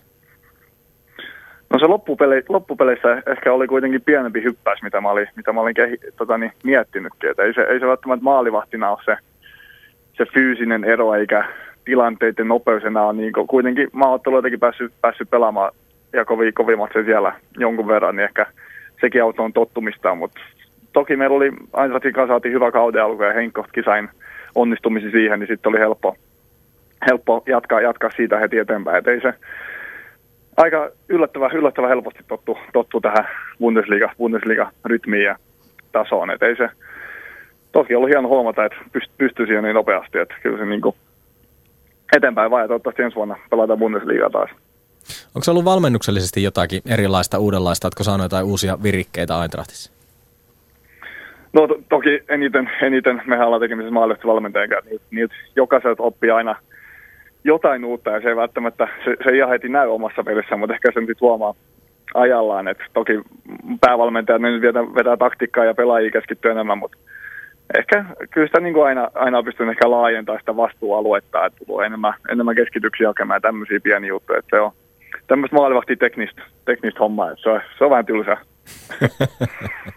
No joo, Frankfurthan kuuluu, se on Saksan talouden pääkaupunki ja iso kaupunki näin poispäin. Mites Turun poika on sinne sopeutunut?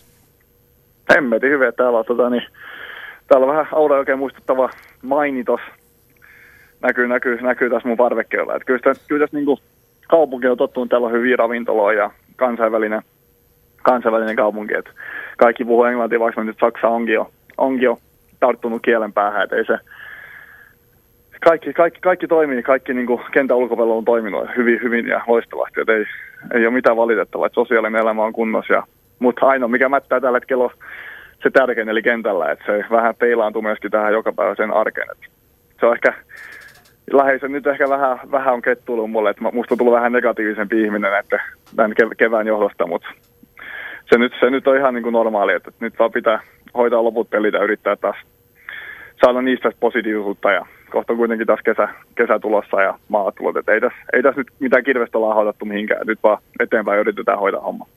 Meillä on täällä studiossa vieraana Urheilusanomien Saku-Pekka Sundelin ja jotain kysyttävää olisi, joten annetaan Sakulle puheenvuoro. Luke, moi. Terve. Miten on mahdollista, että kaikista sun joukkueista nyt valmentajat saa potkut? Miten sä selität sen maajoukkueen ja Frankfurtin?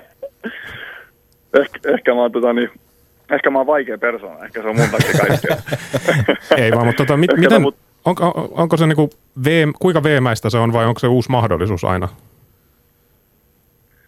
No se on, mä näen sen niinku sekä että se voi olla, se ei välttämättä aina ole myöskään hyvä asia, ei sitä ikinä tiedä, että no, jalkapallossa tapahtuu selittämättömiä asioita ja päätöksenteot tehdään jossain muualla kuin kentällä, että ne on isot päätökset tehdään kabinetissa, ne ei välttämättä peilannut kentän tekemisiä, mutta on se, jos nyt prosentuaalisesti on se vähän enemmän kuitenkin uusi mahdollisuus ja niille pelaajia varsinkin, ketä ei ole vanhan coachin aikaa joko sitten niinku, ihan ansaitusti tai ei ole pelannut ja näin, että saa uuden mahdollisuuden. Ja nyt ainakin meidän reineissä se on näkynyt, nyt kaikki vetää ihan eri sykkeellä, että se on ollut treenistä se homma kuitenkin lähtee sinne kentälle.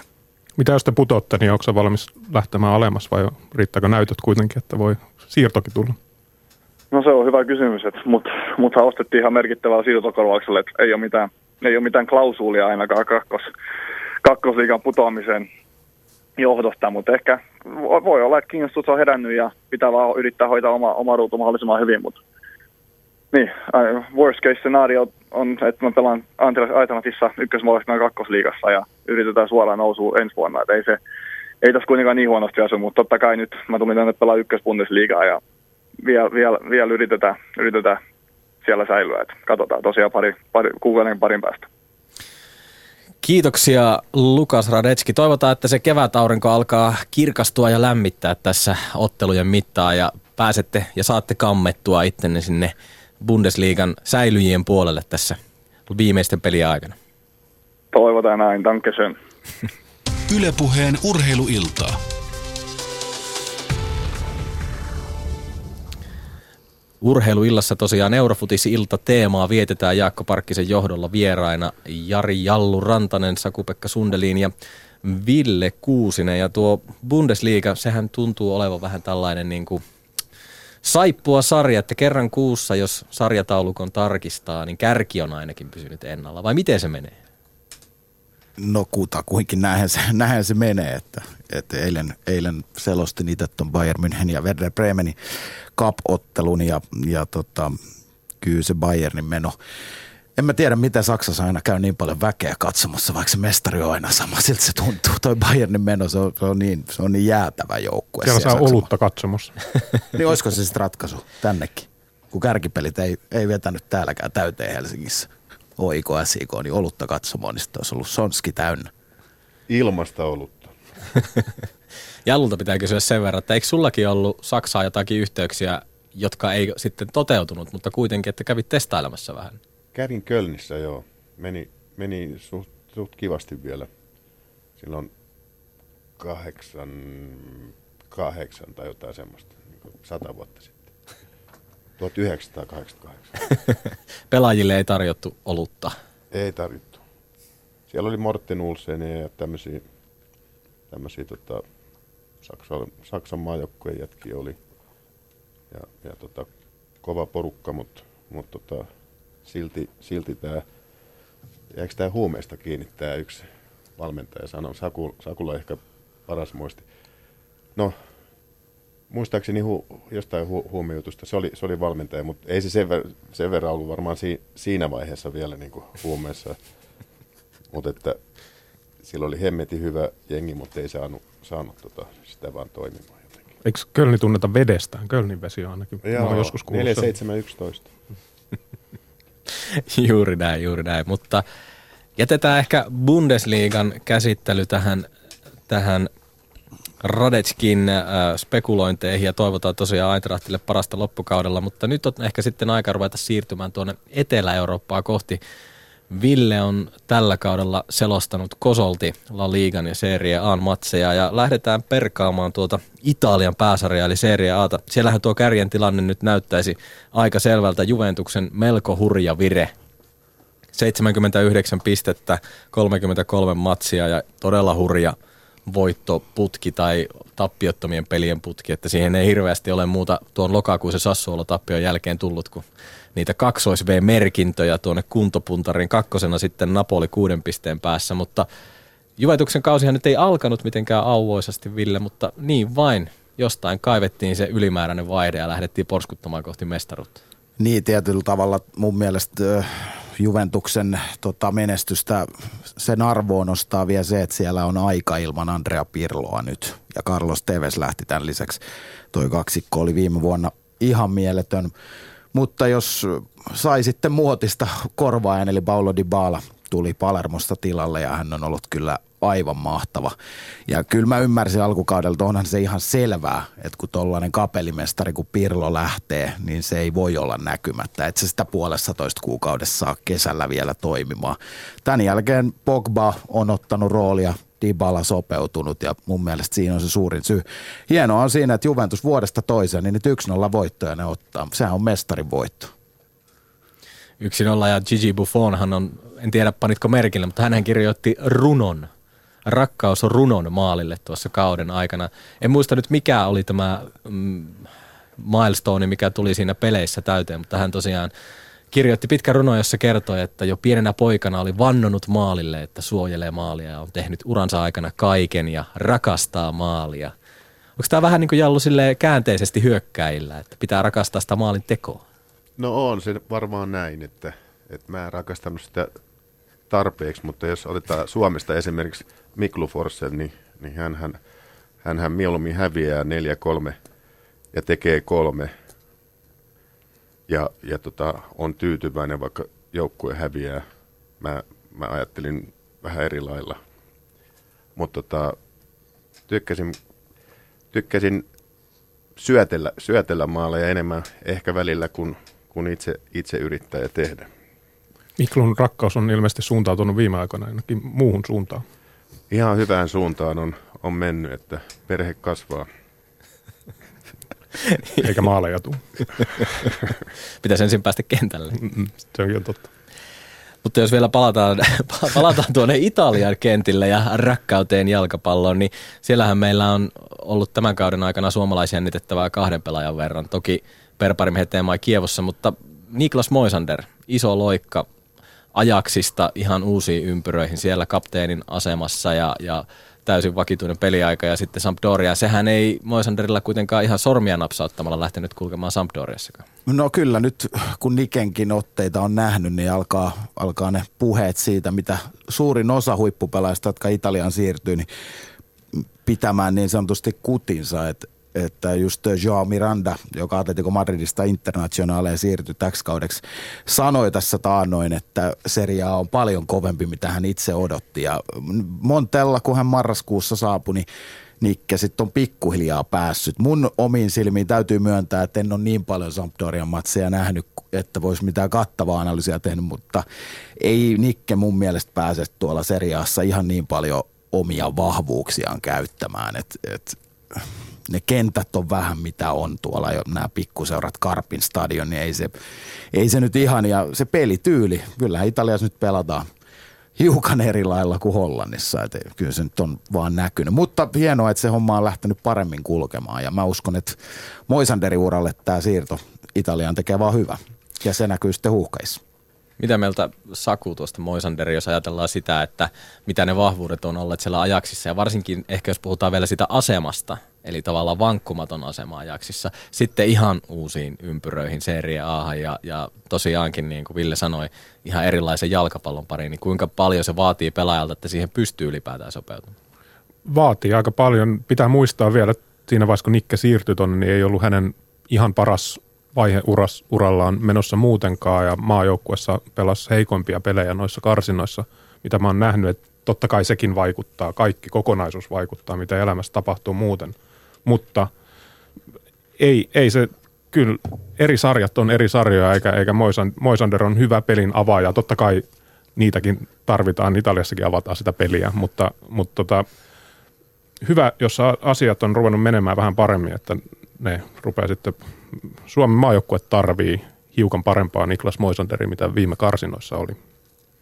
Kyllä vaan, ja tosiaan se johtavan pelaaja-asema, hänhän sanoi jo tuossa karsintoja aikana, kun jututettiin Niklas Moisanderia silloin maajoukkueen mukana, kun hän oli, että se kapteenin asema on se tavoite ja se, mitä hän haluaa näyttää ja mitä hän haluaa siellä ottaa, mutta miten sä Jallu näet on, että miten joku tuommoinen Moisanderin kaltainen johtava pelaaja, sitten kun sitä ei välttämättä tulekaan sitä samaa statusta, eli käydään sitä kovaa kilpailua, tulee vähän vammoja, loukkaantumisia, miten paljon se syö, miten sitä pääsee yli? No, mä just rupesin miettimään tätä sen haastattelua ja silloin kun sitä niinku siirtoa niinku oltiin tekemässä, niin kyllä sillä oli aika niinku semmoinen realistinen juttu, että ei se puhunut, että hän menee tonne ja hän ottaa paikan, hän ottaa kapteenin nauhan, että kyllä sillä oli ihan niinku realistinen niinku näkemys siitä, että hän ei tonne niin vaan menee että en mä usko, että se henkisesti on ollut niin hänelle kova paikka, mutta totta kai odotti varmaan peliaikaa enemmän tietysti. Mutta ei sinne, kun sä meet maasta toiseen, niin on eri pelitapoja ja muutenkin vähän kulttuurieroja, niin ei sinne niin sillä vaan tepastella, että mä menen tuossa noin ja nappaan kapteeninauhan ja otan paikan ja valmentaja ajelee mut kotiin aina ja niin edelleen.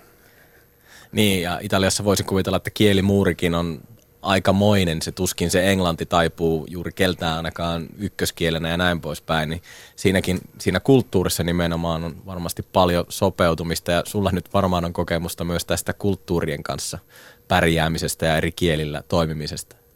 Joo, kyllä. Esimerkiksi Portugaliin niin nuori poika kun meni, niin olihan me ihan pihalla, kun siellä oli joukkueessa ehkä 30 pelaajaa, niin ehkä 3-4 puhuu englantia. Et jos haluat tolle puhua vasemmalla olevalle, niin piti sillä joka oikealla puolella, joka saa englantia, että voitko sanoa tonne toiselle puolelle salia, että mä sitä, tätä ja sitten tuossa. Niin kyllä se, mutta sitten taas oli kieli mikä tahansa, niin sä opit sen siinä treeneissä. Se on 2-3 kuukautta, niin sä tiedät aika tarkkaan, mistä puhutaan. Vaikka et osaisi sitä kieltä vielä, mutta tiedät niin kuin tämän jalkapallotermistä. Kyllä mä luulen, että siellä väännetää jo aika hyvin Nikke niin kuin Italiaa tällä hetkellä. Sen verran, kun hänet tuntee, hän on fiksu tyyppi, niin varmaan siitä lähtien, kun on tiennyt, että on menossa sinne, niin opinnot on alkanut välittömästi. Ja hän on puhunut niin kauan Italiaa tai Espanjaa menosta, että en yhtään ihmettelisi, vaikka olisi jo aikaisemminkin opiskellut sitä. Ja muuten niin kuin henkisesti tosi vahva tyyppi, että pari kertaa nuorena poikana meni polven ristiside ja nousi siitä ja ajaksi se ei mennyt ekalla kerralla hyvin, nousi siitä ja mä en yhtään epäile, etteikö hän tuollakin nouse isompaa asemaa vielä tuolla Sampdoriassa. Varmasti joo. Jossain vaiheessa puhuttiin Moisanderin uralla ennen tätä siirtoa Italiaan, että onko tässä Niklas Moisanderin maksimi ajaksissa Hollannissa sinänsä arvostetussa liigassa hyvässä asemassa ja näin poispäin ja nyt sitten lähti Italiaan, mutta mitä te ajattelette Moisanderin ikäisen pelaajan kehittymisen mahdollisuuksista? Mitkä ne ylärajat tuossa iässä alkaa olla? No, tässä iässä onhan toi niin kuin kova paikka, missä se on, mutta mä haluaisin ajatella vielä sillä niin kuin, vaikka Barcelonaa katsonut, että millaisia toppareja sielläkin ollut, niin kyllä Moisander olisi voinut muutama vuosi sitten siellä pelata aivan hyvin siinä, missä joku muukin, mitä sielläkin on pyörinyt ja heilunut. Mutta se, että hän pääsee, nyt hän on niin kauan puhunut noista Etelä-Euroopan sarjoista ja pääsee tonne, niin ei hän varmaan itse hirveästi sitä mieti, että pitäisikö olla vielä jossain ylempänä. Niin ja lähtökohtaisesti kyllähän Sampdorian piti olla siellä 6-8 joukossa, että toi nyt on ollut vaan vaikeeta silläkin Nikelle, että Sampdorian touhu on ollut niin se, siis sekavaa, että en siellä oikein tiennyt, että yhtä lailla siinä vieressä Silvestre topparipari on ollut pihalla niin kuin Nikkekin, ettei se Nikke pelkästään siellä ole epäonnistunut, vaikka keskityspallojen kanssa valitettavasti on vähän ollut vieläkin ongelmia. Juuri näin. Toinen suomalainen meillä siellä tosiaan Kievon joukkueessa on Perparim Hetemaj, Kievo 9. sarjassa, eli ihan maistuvilla sijoilla, jos mietitään tuota seuran koko luokkaa. Ja meillä on haastattelu myös Perparin Hetemaista, jossa hän kommentoi muun muassa sitä, että ottaako Perparim aina kortin, kun on kentällä. Yle Puheen urheiluiltaa. Asia alkoi erittäin hyvin, ehkä paremmin kuin mitä olisi koskaan niin kuin odottanut tai pystynyt kuvitella. Ainoa tämän kauden niin kuin sellainen negatiivinen asia on ollut se, että tammikuun 10. päivä niin mä törmäsin yhteen vastustajan ja sitten joudun olemaan 7 peliä pois. 7-8 peliä olin pois ja sitten pikkuhiljaa tulin takaisin ja 2 ekaa peliä tietenkään ollut vielä semmoisessa kunnossa, että olisin voinut aloittaa, niin olin vaihoista. Sua usein ei näy tuolla maalintekijätilastoissa, mutta tällä kaudella on heilahtanut. Ja se taisi olla ensimmäinen maali, minkä sä Kievossakin teit.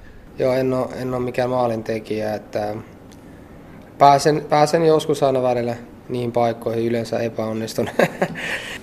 Tänä vuonna sitten tuli tehty maaleja. Ei voi kyllä laittaa niin kuin huono maalivahdin piikkiin. Niin, oliko ne sun 2 edellistä seriaa maalia, niin oliko ne sitten Brescian paidassa silloin joku 5 vuotta takaperin? Joo, ne oli kummatkin sillä samalla kaudella Bresciassa. Bresciassa mä tein 2 maalia nyt monen vuoden jälkeen sitten Kievassa. Mikä Perpa siinä oikein on, että kun katsottiin viime vuoden tilastoja, niin sä olit niinku yksi koko maailman rikotuimpia pelaajia. No tietenkin se on vähän mun pelityyli, että mä oon aika hyvän suojapallo, en niin kuin kovin helposti menetä sitä ilman, että tulee virhe. Joku voisi nähdä sen sillä, että pallo pitäisi liikkua nopeammin, mutta kyllä mun mielestä sen pallon aika nopeasti liikutaan, mutta siinä on ihan hyvä niin pitää suojapalloa ja pistää kroppapalloa eteen, niin se on yksi syy. Mutta taas toisaalta niin kyllä mä aika paljon niitä rikkeitä itsekin teen, että se on, menee varmaan käsi kädessä toi. Jotkut puhuu jopa Perpan niin sanotusta kiintiökeltaisesta, että miten sä sanoisit tähän? No en mä totta kai on törmännyt näihin niin sanottuihin sanontoihin, mutta sitten taas toisaalta mä pelaan suunnilleen kaudessa noin 40-45 peliä, 43 peliä suunnilleen kaudessa ja yhden kerran nyt ottanut punaisen tässä viimeisen 8 vuoden aikana ja keltaisia nyt tulee välillä, mutta en mä niinku, kyllä ne keltaiset kortit tulee kaikille, ei vaan ainoastaan mulle, mutta näkee, se on nimitys, mitä ihmiset haluaa käyttää ja monesti mä oon niinku, törmännyt siihen, että mun peliä arvostetaan niinku sen, että mä oon saanut keltaisen kortin, niin sitten yhtäkkiä se on niinku miinus mun pelisuoritukselle, mikä on vähän outoa sinänsä, että ne kuuluu foodikseen ja kaikki ketä nyt seuraa foodista ja on seurannut mun peleeni tietää, että keltaiset yleensä tulee niinku ihan syystä, että harvemmin on ottanut mitään semmoisia niinku tyhmiä kortteja. Sä oot nyt 5 vuotta ollut hei Kievossa, niin aiot sä nyt niin sanotusti juurtua tänne näin? No siinä on ollut monesti sillä lailla mietitty, että mitä nyt pitäisikö, mutta sitten ei mulla ole sille koskaan ollut mikään hirveä hinku lähteä pois, tietenkin välillä vaihtelu on hyvä, mutta tavallaan mä oon pystynyt aina niinku parantamaan viime kauden niinku pelejä, joka kausi parempi ja parempi, niin tavallaan missä vaiheessa sillä ei ollut semmoinen niinku ajatus päässä, että nyt kehitys on pysähtynyt. Niin. Mutta en ole miettinyt, että tietenkin en usko, että Kievo on mun viimeinen ura, tai viimeinen joukkue mun uralla siis. Niin, millaisia tulevaisuuden näkymiä sulla oikein on? No siis tietenkin mä haluan pelaa vielä 3-4 vuotta aika korkealla tasolla ja sitten ehkä vähän niin kuin jarruttelen. Tavoite olisi lopettaa ura 35-vuotiaana, että kumminkin mulla on jalkapallo ulkopuolella niin paljon elämää ja sillä lailla. Sä sanoit, että tämä Kievo ei tule olemaan sun viimeinen seura, mutta ootko sä ajatellut, että joinain päivänä sä sitten ehkä palaisit vielä Veikkausliigaan? Joo, kyllähän mä lähdin sieltä silloin, että mä haluaisin tulla vielä takaisin. HJK nyt tietenkin olisi se ideaalitilanne vähän ennen 35 tai 35 tulla, jos tietenkin jalka nousee samaan tahtiin, mutta se olisi semmoinen niin kuin, jos miettis, että mikä on niinku, periaatteessa, miten se sanoisi, niinku unelmaratkaisu, niin se olisi se, mitä mä toivoisin, mutta tietenkin ei mulla ole mitään. Mä nautin oikeastaan olla maajoukkojen mukana ja saa pelaa seuraajoukkoissa koko aika ja saa periaatteessa tehdä sitä, mitä oikeasti on aina toivonut. Ja se on niinku semmoinen, että mä tunnen itteni oikeasti tosi etuoikeutetuksi ja on niin aina kiitollinen ja tiedostan sen, että miten hyvä asema mulla on ja se, että pelaa viikosta toiseen. Se on oikeastaan mitä joka ikinen jalkapallolle haluaa, niin sen takia mä en ikinä pidä sitä itsestäänselvyytenä. Olen aina antamassa kaikkeni, koska sit kun sitä ei ole enää, niin sit se on siinä. Yle Puheen urheiluilta. Kuuntelet Eurofutis-iltaa, isäntänä Jaakko Parkkinen ja vieraan studiossa Jari Jallu Rantanen, Saku-Pekka Sundelin ja Ville Kuusinen. Ja siinä kuultiin Kim Kauströmin haastattelu, jossa Perparim Hetemaj. Ehkä se ensimmäinen kysymys aina, joka tulee Hetemaista mieleen ja kun hän tuolla Kievossa pelaa, että osataanko me riittävästi arvostaa Perparim Hetemain uraa ja arvostusta siellä Italian puolella? Ville voi vaikka aloittaa. Ai, minä aloitan. No siis mun mielestä ei tietyllä tavalla osata arvostaa, mutta ehkä siinä se, että mun silmiin Perpa pelaa huuhkajissa liian isossa roolissa, joka on tietyllä tavalla ehkä materiaaliongelma.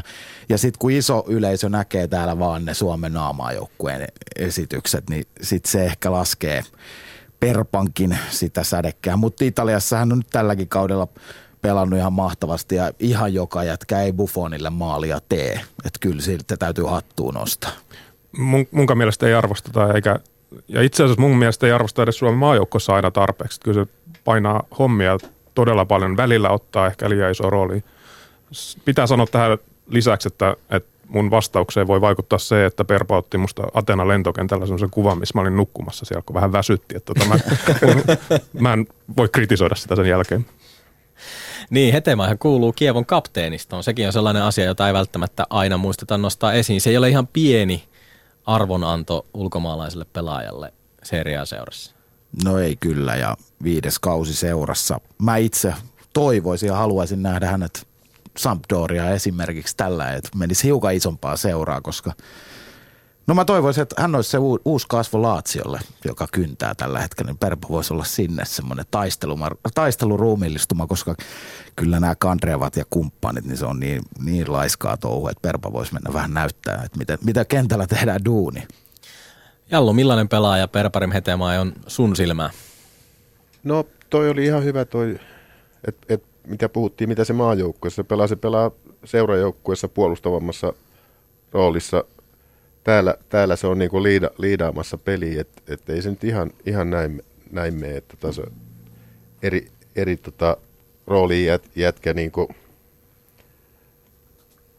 maajoukkueeseen pelaa se eri lailla, mutta onhan se hemmetin taitava jätkä niinku uskaltaa pitää palloa. Et tärkeä ja kova tekee duunia. Et välillä ne varmaan ne Italiassa opitut tähdenelkeet sitten menee ja ne filmaukset niin menee jotenkin mun tonne sydämeen sillä lailla, että mutta ihan loistava futa ja se että sä pääset Italiassa pelaamaan vakituisesti vuodesta toiseen, niin se on niinku tosi kova suoritus, että sitä tässä oli ihan hyvin nämä sanottu, että jos sitten maajoukkuessa ei ehkä aina mene sen takia, koska siinä vierellä on huonompia jätkiä kuin mitä siellä on, niin hyvä pelaaja ja meidän pitäisi arvostaa enemmän. Siinä on sama ongelma vähän kuin Roman Jeremenkossakin, että joutuu maajoukkuessa tekemään liian isoja asioita ja seuraajoukkuessa saa enemmän tukea, että Perpalo hiukan joutuu myös tekemään ja tietysti hän haluaakin tehdä, mutta niin kuin parhaan saisi irti pelaajasta, jos se saisi tehdä just sen asian, missä se on parhaimmillaan ja jättää muille sitten muita asioita. Ja onko ehkä sitten vähän niin, että kun se maajoukkuepaita vedetään päälle, niin semmoista pientä ylilataustakin on siinä pelaamisessa. Eli kun sä oot seurajoukkueessa Kievossa, tavallaan voit, no luottaa ehkä väärä sana, mutta voit ajatella, että siinä vierellä tosiaan on ehkä asteen verran laadukkaampia pelaajia. Ja sitten kun lyödään se maajoukkuepaita ja on kova fiilis pelata ylipäätään Suomen paidassa ja sitten lähdet vielä vähän yliyrittämään, niin sellainen... Vai onko se sitten niin, että sitä pelillistä roolia annetaan tietyllä tavalla liikaa? Niin. Tämä on hyvin vaikea asia, mitä maajoukkojen valmentajatkin varmaan miettinyt, mutta kyllä mä muistan silti muutamia tosi hengettömiäkin otteluita, jossa olisi tarvittu sitä perpamaista raivoa niillä muillakin pelaajilla, mutta se, että tekeekö se aina järkeviä juoksuja vai tekeekö se liikaa asioita, niin aika usein tekee liikaa, että niin kuin pitäisi pysyä lestissä, mutta se on valmentajankin asia huolehtia siitä ja kertoa tarkkaan, että ei sun kannata lähteä tekemään niitä asioita, missä et ole parhaimmillaan. Mut itse on, en siitä mainitusta syystä, mitä mä sanoin, mutta mä oon suuri Perpa-fani kyllä. Hetemaj jotenkin tuntuu, että hän erottuu joukkoista myös siinä mielessä, että hän on pelaaja, joka tietyllä tavalla uskaltaa ärsyttää vastustajaa. Ja se filmaaminen tuntuu välillä, että sillä nimenomaan päästään sinne vastustajan ihon alle. Eli ensin annetaan sellaisia pikkukoiruuksia koko ottelua ja sitten kun itselle tulee paikka, niin mennään ehkä maahan vähän helposti. Toisaalta armoton raataja, mikä on sitten ehkä sellainen niin kuin jokaisen suomalaisen urheilijan hyve, että niitä töitä tehdään välillä vähän liikaakin. Aika mielenkiintoinen yhdistelmä, mutta ootteko samaa mieltä tosta, että noita tällaisia raastajia ja ärsyttäjiä tarvittaisiin välillä ehkä toinenkin sinne kentälle? Ehkä 2 tai 3 lisää, kun ei meillä tuo taitotaso ihan riitä, niin saataisiin sitten ensi MM-karsinnoissa ärsytettyä vastustajia vähän se, että Mutta vielä siitä, mitä sä sanoit, niin tämmöinen kulttuurinen törmäys siinä sinänsä tulee. Tai Italiassa niin kuin kaikki on sallittu, jos et sä jää siitä kiinni. Ja Suomi, yltiörehellinen kansa, niin me sitten taas tuomitaan itse kaikki. Että jos, mä muistan ainakin niin kuin joskus, se oli erilaista Suomessa. Mä muistan joskus jossain pelissä, ihan turha, ei mikään tärkeä peli, mutta mä en filmannut. Joku tuli mua jaloille ja mä en kaatunut siitä, kun mä pysyin pystyssä. Valmentaja tuli sanoa, että sun pitää kaatua tossa.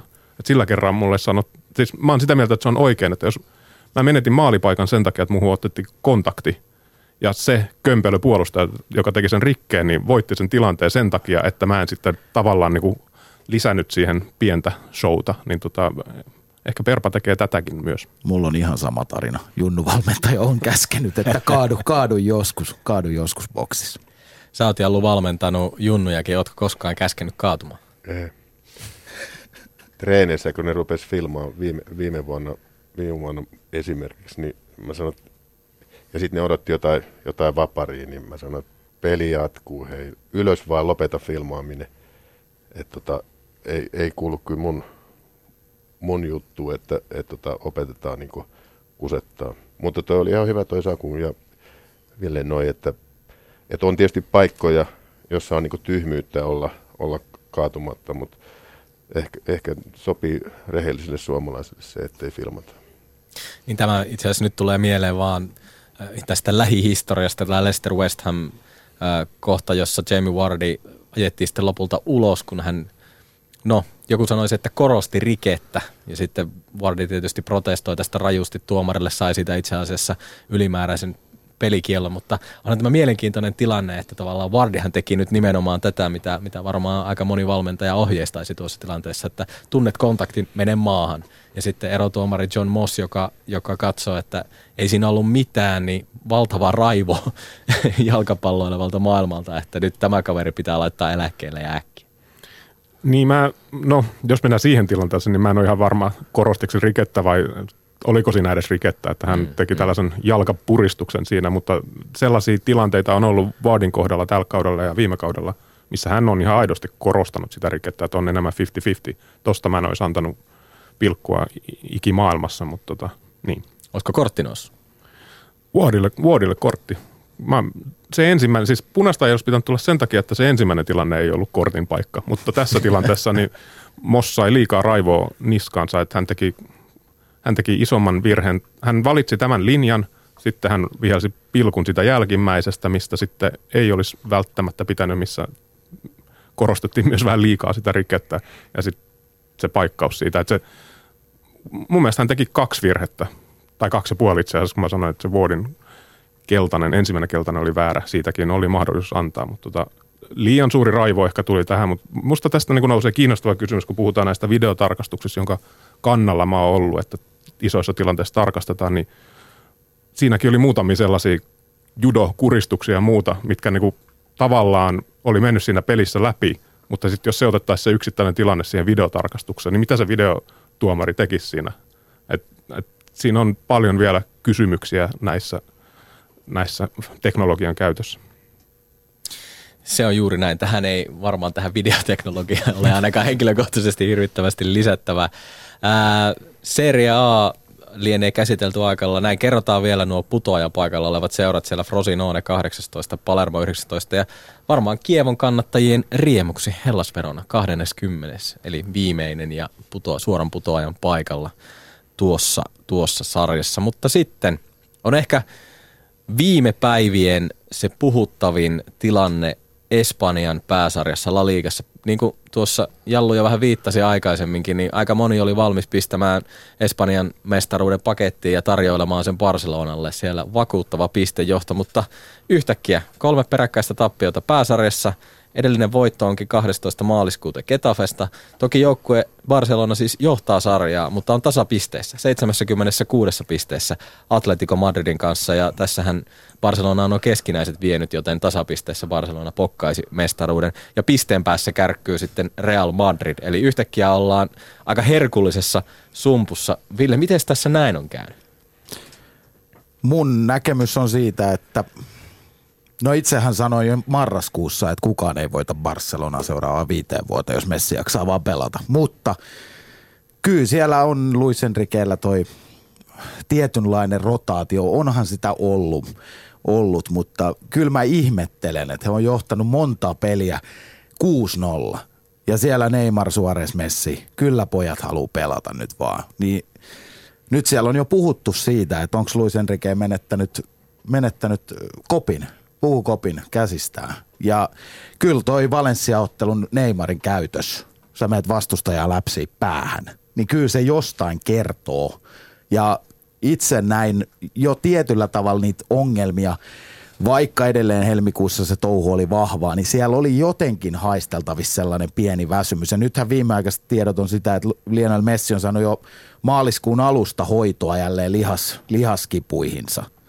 Niin paha sano. Kyllähän siellä on hankinnat flopannut ja se materiaalin laajuus ei ole hyökkäyspäässä niin hyvä, vaikka siinä keskikentän kolmiokkoa päästään kierrättämään. Mutta kyllähän jos kaikki kuulee nimet Messi, Neymar, Luis Suarez ja sen jälkeen Munirel Haddadi on seuraava vaihtoehto, niin kyllähän se nyt kertoo, että siellä on, niin kuin, on vajetta. Mutta mitään en ota pois Atletico Madridilta. Sori, tuli vähän pitkä puheenvuoro, mutta täytyy... Saa täällä puhua. Täytyy Atletico Madridille nostaa ja Real Madridille hattu. Et mulla on itsellä semmoinen kutina, että Atletico Madrid vie ton ja vie mestareiden liigankin. Tämä romahdus on hämmentävä. Muistaa pari viikkoa sitten, kauan sitten aikaa, 2,5 viikkoa El Clasicosta. Siinä vaiheessa, kun Gerard Piqué puskee johtomaalin, niin se ero näytti siinä vaiheessa olevan 12 pistettä. Ja sitten siitä... hiukan eteenpäin, niin nyt ollaan tasapisteessä. Voin kertoa, että itse kirjoitin raporttia siitä pelistä ja olin tuossa vaiheessa jo kirjoittanut pitkät pätkät, kauniit runot siitä, että miten Piqué on vihattu kaikkialla muualla paitsi Camp Noulla ja sitten piti ruveta vähän niin sanotusti uusimaan juttua sitten vähän myöhemmin siinä pelissä. Niin ja onhan toi se El Clasico oli sillain, että se oli aika hyvin hanskassa Barcelonalla se peli ennen sitä niin kuin Piqué, ja se Piquén puskukin jälkeen. Oikeastaan Real Madrid sai hommasta kiinni vasta viimeisellä 20 minuutilla. Olihan siinä paikkoja, mutta Barça-matsihan se oli. Tämä rotaatiokysymys on ihan hyvä sinänsä, että jonkun verran Luis Enrique on sitä harrastanut, mutta esimerkiksi Busquets on ollut usein sellaisessa vaikeassa vieraspelissä penkillä ja sitten taas sellainen ennakkoon helpompi kotipeli, niin Busquets on taas siellä kentällä. Että sitä on Espanjassa hämmästelty aika paljon, että miten tämä on mennyt näin, mutta tosiaan siitä, niin kuin, mitä se oli marraskuussa, joulukuussa Barcelona, niin musta se pelasi parasta jalkapalloa, mitä seurajoukko on ehkä koskaan pelannut. Mä oli oikeutettu olemaan ekassa klassikossa paikalla Madridissa ja se oli niin kuin, ihmiset, jopa madridilaiset kohahteli siellä suorituksella ja Messi ei edes ollut kentällä siinä vaiheessa. Ja muutenkin se marraskuun Barcelona oli hämmentävää. Et tavallaan sääli, että no jalkapallokausi kestää just näin kauan kuin se kestää, mutta tavallaan sääli, että näin hyvä joukkueen historiassa, mitä me ollaan nyt tällä kaudella Barcelonalla nähty, niin siitä saattaa jäädä muistoksi tällainen floppi. Onko se niin, että seurajoukkueen MM-kilpailut, ne tuhoaa aina menestyksen joulukuussa? Ainakin ne on turhat. Niin, siis aivan turhat ja siinä on aikaerot ja kaikki. Ja sitten kun sinne on varmaan pakko mennä kaikenlaisia kissaristeisiin. Jotta vähän FIFA saa taas rahaa taskuihin, mitä voidaan sitten jaella.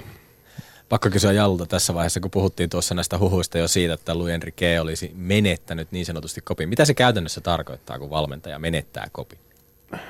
No se, että tähtipelaajat ikään kuin päättää sen, että milloin, ja sehän on kuultu aikaisemminkin, että Messi on ikään kuin sanonut, että hän pelaa aina silloin, kun hän haluaa. Ja näinhän se varmaan on, että siltä kysytään, että ootko pelikunnossa, niin se on sitten omasta mielestä, että kyllä mä tässä pääsen varmaan jonkun maalin tai pari tökkäseen, että kyllä mä meen. Vaikka se olisi ollut tilanteessa, että se tarvisi niinku huiliin. Niin sillä vaan on semmoinen tilanne, joka nyt hän ja pari muuta epäonnistumista, sitten kun puhuttiin tästä tänään jo tästä itseluottamustilasta, niin kun tulee lunta tupaan, niin kyllä siinä fiilis vaan vähän menee niin kuin hyvilläkin pelaajilla ja sitten on taas niin kuin Madridin joukkueet, niin kuin ne on niin kuin itseluottamus nousu, kiitos. Niin mä veikkaan, että Real Madrid kyllä klaaraa Espanjan mestaruuden. Sieltä tulee takaa salakavalasti. Saadaanko 3 eri mestaria? Onko Sakulla tässä jo vielä suosikki heittää vaikka Villarreal sieltä 4. sieltä? Mä uskon kaikesta huolimatta edelleen Barcelonaa, sillä ei ole enää mestarien liigaa. Okei, sillä on kaptaakka tässä näin, mutta onko niin, että täällä voi tulla kolme mahdollista tuplamestaria vai neljäkin jopa? Sevillalla on mahdollisuus, Realilla on mahdollisuus tuplamestaruuteen, Atleticolla ja Barcelonalla on kaikilla jännät paikat. Mä sanoin, että se on Barcelona. Tänään illalla jo nähdään aika paljon tähän, ja Ville, näkyykö tämä jossain tämä potti? Kyllä, se Viasatilla... Kaupallisen median juoni. Täällä veronmaksajien rahoilla mainostellaan. Viasat ja Viaplayn puolella itsellä alkaa selostus tuossa. Mutta se Riazor ei ole. Että mun mielestä tämä ilta on, niin kuin sanoit Saku, niin se on, tämä on se, mikä ratkaisee. Se Riazor ei ole helppo paikka. Deportivo, se on kova jengi. Niillä on Lucas Perez, mistä vielä kuullaan. Se on kova poika iskee maaleja ja mulla on semmoinen haisu, että tänään voi käydä kalpaten. Kello 21 siellä ilmeisesti pallo putoaa jäämeen, ja se sanoa ja sanoinkin nämä ääneen, mutta tosiaan peli käynnistyy. Pakko kysyä vielä sen verran siitä, että kun mietitään niin kuin Barcelonaa seurana, valtava perinne, huikeita pelaajia ja sitten valmentajanhan täytyy olla ihan uskomatonta kaliberia, jotta hänen tietyllä tavalla auktoriteettiinsa ja antinsa niille pelaajille ja siihen seuran perinteeseen on jotenkin merkittävä. Jos ajatellaan, että Pep Guardiola, joka nyt on noussut vähän tällainen elämää suuremmaksi hahmoksi jo jalkapallossa, niihin saappaisiin ylipäätään tai siihen perinteeseen meneminen. Ja sitten jos on Messin kaltaisia maailmantähtiä, niin ei se Luis Enriquenkään tilanne kovin helppo siellä ole. Sun tavalla täytyy yrittää luoda itsellesi joku tila, joku auktoriteetti siinä kaiken tämän puristuksessa, ja se on tavallaan, että sä halua sotkea myöskään sitä joukkueen pelaamista ja niiden tähtipelaajien flowta. No siis, oliko Guardiolan aikaa tällaisia periskope-pikeen touhuja? Oliko Dani Alvesin Atletico Mestareiden liigan jälkeen Instagram-video, missä hän on pukeutunut naisen perukkiin ja sanoi, että tämä oli vaan jalkapalloa, josta seuran johto on suuttunut. Ja sen takia, oli vaan jalkapalloa. Se oli vaan jalkapalloa, mutta Valencia-ottelussa Enrique sanoi, että ei ole mitään väliä. Dani Alves istuu penkillä. Sergi Roberto, joka on pelannut hienon kauden, on avauksessa. Messin peluuttaminen ja Neymarin kiukuttelut, se, että hän on ennen ottelua synttärijuhlissaan yöklubilla 5 perjantaina, kun sunnuntaina on peli. Joo, tällaista varmaan tapahtuu. Jallu tietää omilta, että varmasti on, mutta silloin kun Guardiola, niin aika vähän. Et nyt Barcelonasta mun mielestä niin kuin ihan tässä keväällä on alkanut tulla tällaista. Eikö siellä ollut se Pepsi-episodi, mistä puhutaan, että onko Messi, jolta kiellettiin Pepsi-juominen, niin oli avannut Guardiolan edessä protestinomaisesti Pepsi-tölkin, ja sen jälkeen väitettiin, että se saattoi olla Guardiolan yksi syy lähteä, koska hän huomasi, että ei hän saa enää otetta tähän. En tiedä. Näinkin spekuloidaan. En muista tätä, mutta jotenkin sellainen. Niin kuin, nyt mä mainostin Pepsiin. Englannissahan oli semmoinen diili, että kaikilla oli sopimuksessa se pykälä, että oliko se nyt 36 vai 48 tuntia ennen ottelua, niin sua ei saa näkyä missään illalla ravintolassa. Että se oli jotenkin jännä, kun joku käy syömässä. Kototaan pahtoleipä loppu, niin mennään daamin kanssa syömään, niin siellä joku näkee, soittaa, niin siellä tuli semmoisia, ei meidän seurassa silloin, mutta tuli semmoisia, että me odotettiin jonkun pelaavaa ja se ei pelannut. Me kysytään, että miksi, kun se näkyy, se oli kapakas ollut että fiksuissa maissa voi sanoa näin, että ei tarvitse tuollaista edes kirjoittaa mihinkään paperille, mutta tämä oli ainakin englannista tyyli, en tiedä miten nykyään, mutta silloin oli näin. Niin, silloin ei ollut sosiaalista mediaa, mutta ilmeisesti ei tarvittu sosiaalista mediaa, että yhteisö piti huolen siitä, että jätkät pitää itsensä kuosissa. Kyllä, just näin. Siis nykyään se yhteisö on se, että jokaisella ihmisellä on kännykkä, jolla ne ottaa kuvan, jos joku on siellä yökerrassa, ja se leviää saman tien brittilehteihin. Sammonesta Jack Grealishistä. Juuri näin. Siitä kuvasta saa vielä hyvän fyrkaan. Nimenomaan. Joo. Kyllä vaan.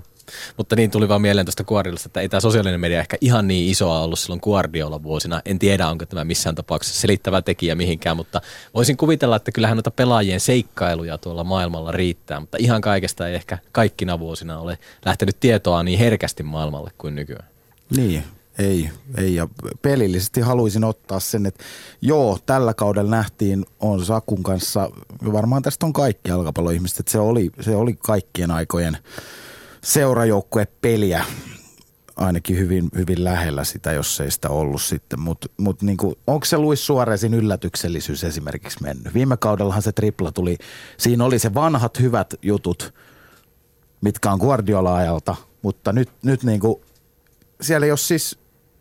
No, Valencia vastaan Messi pelasi mun mielestä ihan ok, mutta Neymar Suarez tosi vaisua edelleen ja niin kuin semmoista pelillistä meni sohasemaan Twitterin maailmassa vähän muurahaispesään ja se on tästä, kun ei saa 140 merkkiä en saanut sitä omaa ajatustani puettua sanoiksi, mitä hain, että muuttaako Barcelona, jos tällä kaudella pokaalit, niin joudutaanko siellä muuttaa jotain. Ei varmasti siinä, miten niitä junioreita kasvatetaan, mutta voisiko tossa tulla tähän Leicesteriin esimerkiksi, että näkisittekö te, että Barcelona voisi niin kuin lähteä vielä enemmän? Onhan siellä niitä pitkiä syöttöjä ja tälleen. Ei Barcelona muuta omaa ideologiansa koskaan. Et siitä mä oon varma. Mua tästä somemaailmasta tuli mieleen, että milloin Jallu menee Twitteriin. Mä olin yhdessä firmassa, jonka nimeä en tietenkään voi mainita Ylen lähetyksessä, niin siellä mä jouduin. Mä olin, siellä piti joka päivä laittaa jotain. Mä olin niin, silloin kun on pakko tehdä jotain, niin se ei oikein maistu. Et mä oon Facebookissa ja se riittää ihan hyvin. Ei tarvitse Periscope-lähetyksiä tehdä tai Snapchattiin laittaa liikkuvaa kuvaa, että Facebookissa peukutukset riittää. Juu, ja tänäänkin muuten mainostin, että Yle Puheelta tulee tällainen ohjelma. Se on juuri oikein, ja kato, kyllä Ylekin siellä mainostaa ohjelmia, joten tietyn kaupallisuuden armoilla ollaan. Pakko ottaa tällainen sivupolku, vaikka mielenkiintoista Barcelona-keskustelua käydäänkin, niin henkilökohtaisesti olin kohtuullisen yllättynyt siitä, että Gary Neville päätti debytoida päävalmentajana Espanjassa, Valensiassa, ja siinä ei sitten kovin hyvin käynyt. Sä Ville varmaan joku sen pelin näitkin, niin mitä ihmettä Neville siellä oikein töhöili Valencian kanssa? Ajatukset oli hienoja, mutta se ensimmäisestä treeneistä lähtien, että kun hän ei Espanjaa puhu, niin hän ei saa ajatuksia oikein puoliajalla eikä reaktioita pelaajista, mitä sitten sanoo. Mutta silleen, että tämä koko kausi Valencia viime kauden 4. Monille sanoin, että La Liga on paljon enemmän kuin Barcelona, Real Madrid, Atletico. Valencia oli siihen yksi syy. En ole viihdyttävimpiä pelejä selostanut kuin mestajalla Valencia silloin, kun he pelaa hyvin. Ja odotin, että ne menis 3 joukkoon jopa hyvällä. Se jengi ei ole niin huono. Mutta en mä tiedä siis se Gary Neville, mitä siitä nyt sanoo. Se oli... Eikö silloin ollut jotain suhteita tähän omistajaan? Tai siis niinku jotain ystävyyssuhteita. Ja tää oli... Peter Limin kanssa. Mutta hänhän sanoi itse sen ensimmäisessä pressitilaisuudessa, mikä sitten piti paikkansa nyt jälkikäteenkin, että jos vaikka Englantiin tulisi valmentaja, joka ei ole valmentanut yhtään missään, ei osaa sitä kieltä, niin kaikki ihmettelisi. Eikä niinku hänkään, hän pundittina todennäköisesti tuomitsisi sen välittömästi. Ja sitten siinä kävi just niin, että kyllähän tiesi sen. Hän osasi puhua kyllä aika hyvin siellä pressitilaisuudessa, mitkä sitten käännettiin, mutta hyviä vastauksia aika usein siellä, mutta se ei sitten vaan riittänyt, että ehkä hän on pundit enemmän kuin valmentaja, mutta toivottavasti hänen valmentajauransa ei mene tähän, koska selkeästi on niin kuin valmennusälyä olemassa, sitten pitää Englannista hakea se paikka. Rohkea, todella rohkea veto sieltä Skyn Studiosta lähtee tuonne kentälle niin sanotusti näyttämään, että mikä mies täällä niin kuin hölisee, että hän yritti siinä kannuksiaan voittaa, mutta nyt palaa ilmeisesti häntä koipien välissä Sky Studio takaisin. Hän kävi vähän sääliksi Gary Nevilleä, kun hän oli sanonut silloin joskus Sky Studiossa, että jos hän häviäisi Barcelonalle 7-0, niin hän ei tiedä mitä tekisi ja miten siinä Copa del Rey ekasottelussa kävi. Neymar taisi kämmätä pilkukiviä, mutta 7-0 se oli. Mutta nyt on hyvä, siellä on Paco Ayestaran ja Valenssiakin on lähdössä. Uskon, että ensi kaudella, jos pystyy pitää parhaista pelaajista kiinni, niin palaa taistelemaan. Pakko kääntää sen verran, että pandit, englanninkielen sana on asiantuntija, siis näin suomalaisittain, mutta tuo mielenkiintoinen kuvio tuossa Nevillen kohdalta, ainakin itse tunsin suurta sympatiaa, kun seurasin esimerkiksi sitä, että Neville, joka on ollut, no ei nyt ajokoiramaisessa kunnossa myös niin kuin peliuran jälkeen, niin sellainen sympaattinen pikku keissi. Stressivatsa alkoi kehittyä siinä kauden aikana. Ja onko se sitten niin, että tietyllä tavalla se analysointi on, kun sehän on vain yksi osa valmentamista, että analysoit peliä ja loppujen lopuksi pelin muutoksia ja virtauksia voi nähdä hyvin tarkastikin, kun seuraa vierestä, mutta sitten se asioiden toteuttaminen ja vieminen käytäntöön, niin ei se sitten liene niin yksiselitteistä, vai mitä Jallu, sulla tämä valmennuskokemusta on myös? Eihän se ole, kun sulla on vaan ne kaksi silmää, kun sä katot jotain peliä, niin kyllä mä esimerkiksi videoin niin kuin kaikki meidän pelit ja kattelin tilanteelta kaikki ja sitten sekä hyviä, mutta enimmäkseen huonoja juttuja, niitä niin kuin katseltiin sitten jätkien kanssa. Mä niin kuin sitten otin klippejä sieltä, klippejä täältä ja sitten käytiin niitä, että ne menee ainakin ton ikäisille niin kuin 16-17-vuotiaille niin, tai 15-16-vuotiaille niin kuin aika hyvin niin kuin läpi. Ja sit kun se ei ole niin, se on vaikea. Mä voin kuvitella, kuin stressaavaa se kantaa vastuu niistä 25 pelaajasta ja jokainen on erilainen pelaaja. Et se ei ole niin kliinistä vaan, että tehdään teknisesti nämä asiat tällä tavalla ja tällä tavalla. Kaikki on hyvässä kunnossa. Valmentajat miettii, että mistä nyt johtuu, että kaikkien pitäisi mennä oikein ja oppikirjan mukaan. Sitten paljastuu, että menee tyttöystävän kanssa huonosti tai jotain vastaavaa sellaista, mikä on ulkojalkapalloista. Että ei voi tietää aina kaikesta, että se on niin haastava homma, että mä en lähde ikinä valmentamaan ainakaan. Kunnioitan kaikkia valmentajia todella paljon.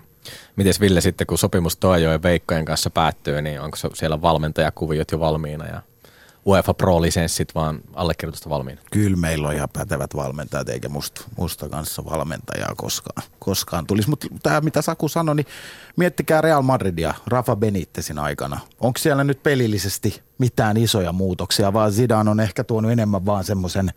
Hän oli Ancelottin apukoutsi, niin sehän on semmoinen, että hyvä fiilis täällä. Täällä on kiva pelata ja sitten kun sä tuut niiden kanssa toimeen, on varmasti taktisestikin Zidane, en nyt väitä, että hän ei olisi pätevä, mutta enemmän siitä paistaa semmoinen, että ei se nyt isoja muutoksia, vaan se fiilis on vaan muuttunut. Ja eihän se välttämättä yhden miehen hommaa ole. Pyöritään koko palettia, että Zidane voi hyvinkin ottaa sellaisen päältä katsojan roolin siinä ja antaa muun henkilökunnan hoitaa tämän taktisen puolen tarkemmin kuntoon. Juurikin näin. Kyllä se fiilari on niin kuin hemmetin tärkeä, just niin kuin toi oli ihan hyvä pointti, että se, että sä saat siihen joukkueeseen, vaikka et sä välttämättä muuttaisi niin paljon asiaa, mutta se minkälainen fiilis siinä joukkueen sisällä on, niin se on niin kuin pirun tärkeä. Miten sen David Pleatin kanssa meni siellä Leicesterissä, kun manageri vaihtui, niin ilmeisesti kaikki pelaajat haukuttiin yksi kerrallaan. No näinhän se alkoi. Hänen tapansa oli se, että hän kävi yksitellen läpi. Gary McAllister, siitä lähti you fucking chicken, ja siitä se homma lähti. Ja sitten se kävi niin kuin jätkiä yksitellen. Jokaisen haukkui niin kuin ihan pasku. Minä tulin sinne, että why you came to England? Why you didn't stay in Finland? Ja sitten taas seuraava jätkä norjalaiselle ihan sama juttu, niin kuin, että go back to Norway. Ja siis se oli ihan kauhea. Joka jätkästä silloin oli pelkästään negatiivista. Silloin oli Bournemouth vastassa, niin tuli turpaa heti ekas matsissa. Kyllä vaan. Ja niin, siis tuosta on varmaan kiva lähteä sitten niin kuin kehittelemään peliä ja fiilistä sitä niin kuin seuraavaa matsia varten, kun on kysytty, että miksi olet täällä. Joo, hän ei ollut ainakaan niin kuin tunnelman nostaja. Tästä Real Madrid ja Rafa Benitez esimerkiksi. Jallu sanoi siitä, että sanoi niille nuoremmille pojille, että nouskaa, jos tulee taklaustilanne. Muistan Real Madridin alkuaikoina, niin harjoituksessa Cristiano Ronaldo omasta mielestään rikotti ja Rafa Benitez ei antanut siitä vapaapotkua. Ja se oli sitten taas huono pelisilmä. Pitäisi tietää, millainen persona Cristiano Ronaldo, kuinka tärkeä pelaaja hän on tässä joukkueessa, että siinä vaiheessa ei kannattaisi olla niin jääräpää, eikä sitä Rafa Beniteziin ole koskaan oikein niin kuin ihmistuntijana pidettykään. Niin, mutta se on mielenkiintoista, että nämä asiat nousee sitten ykkösuutisiksi, kun Cristiano Ronaldo vähän kiukuttelee jossain pienpelissä, niin saman tien ollaan tekemässä. Meillä on hirvittävä railo nyt tähtipelaajan ja päävalmentajan välillä. Niin se on osa totuuttakin ehkä. Niin, ehkä. Että hyvä, että Krisukin on ruvennut. Mä itse vähän jo tuomitsin häntä menneen talveen lumeksi, mutta on se aika kova poika vieläkin niitä maaleja iskemään. Loistava pelaaja, mutta varmaan ärsyttäviin, koko futismaailman ärsyttäviin jätkä. Napataan kiitokset Jere Pehkoselle sinne deskin toiselle puolelle.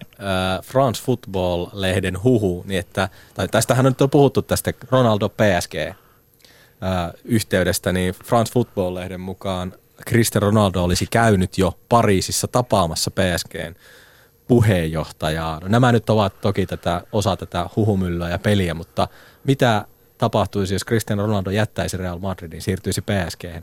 Olisiko hän PSG:ssä 1 miljoona hankinta lisää vai eihän Ranskan liigassa nyt hirvittävästi jännitystä ole viime vuosina ollut?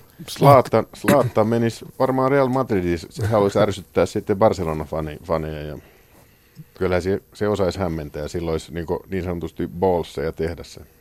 Mä en pidä tätä yhtään mahdottomana. Mä luin jostain vielä, että se olisi 6 kertaa jo ollut yhteydessä tuonne PSG:n kanssa. Niin vaikka on nyt esittänyt aika hyvin otteen nyt viime aikoina, mutta jossain vaiheessa ruvettiin puhumaan jo siitä kuolevaisuudesta ja 30 toisella puolella.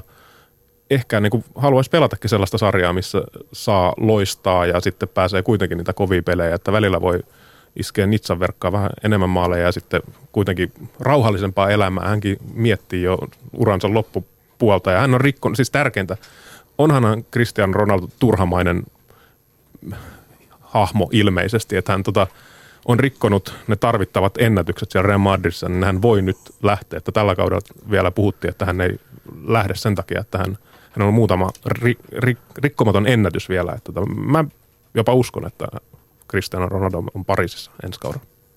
Mitä mieltä Ville? Ihan samaa, että se on hyvä paikka. Pelaajien hautausmaa. Näin se on. No ei, mutta eihän... Marko Verratti esimerkiksi. No ei siis ei, mutta tarkoitan, että se on ehkä Cristiano. Ja mä uskon, että sitten Gareth Bale, joka on mun mielestä ollut Real Madridissa, niin kuin Benzemaakin, niin saa ehkä isomman roolin vielä. Nimenomaan Balea.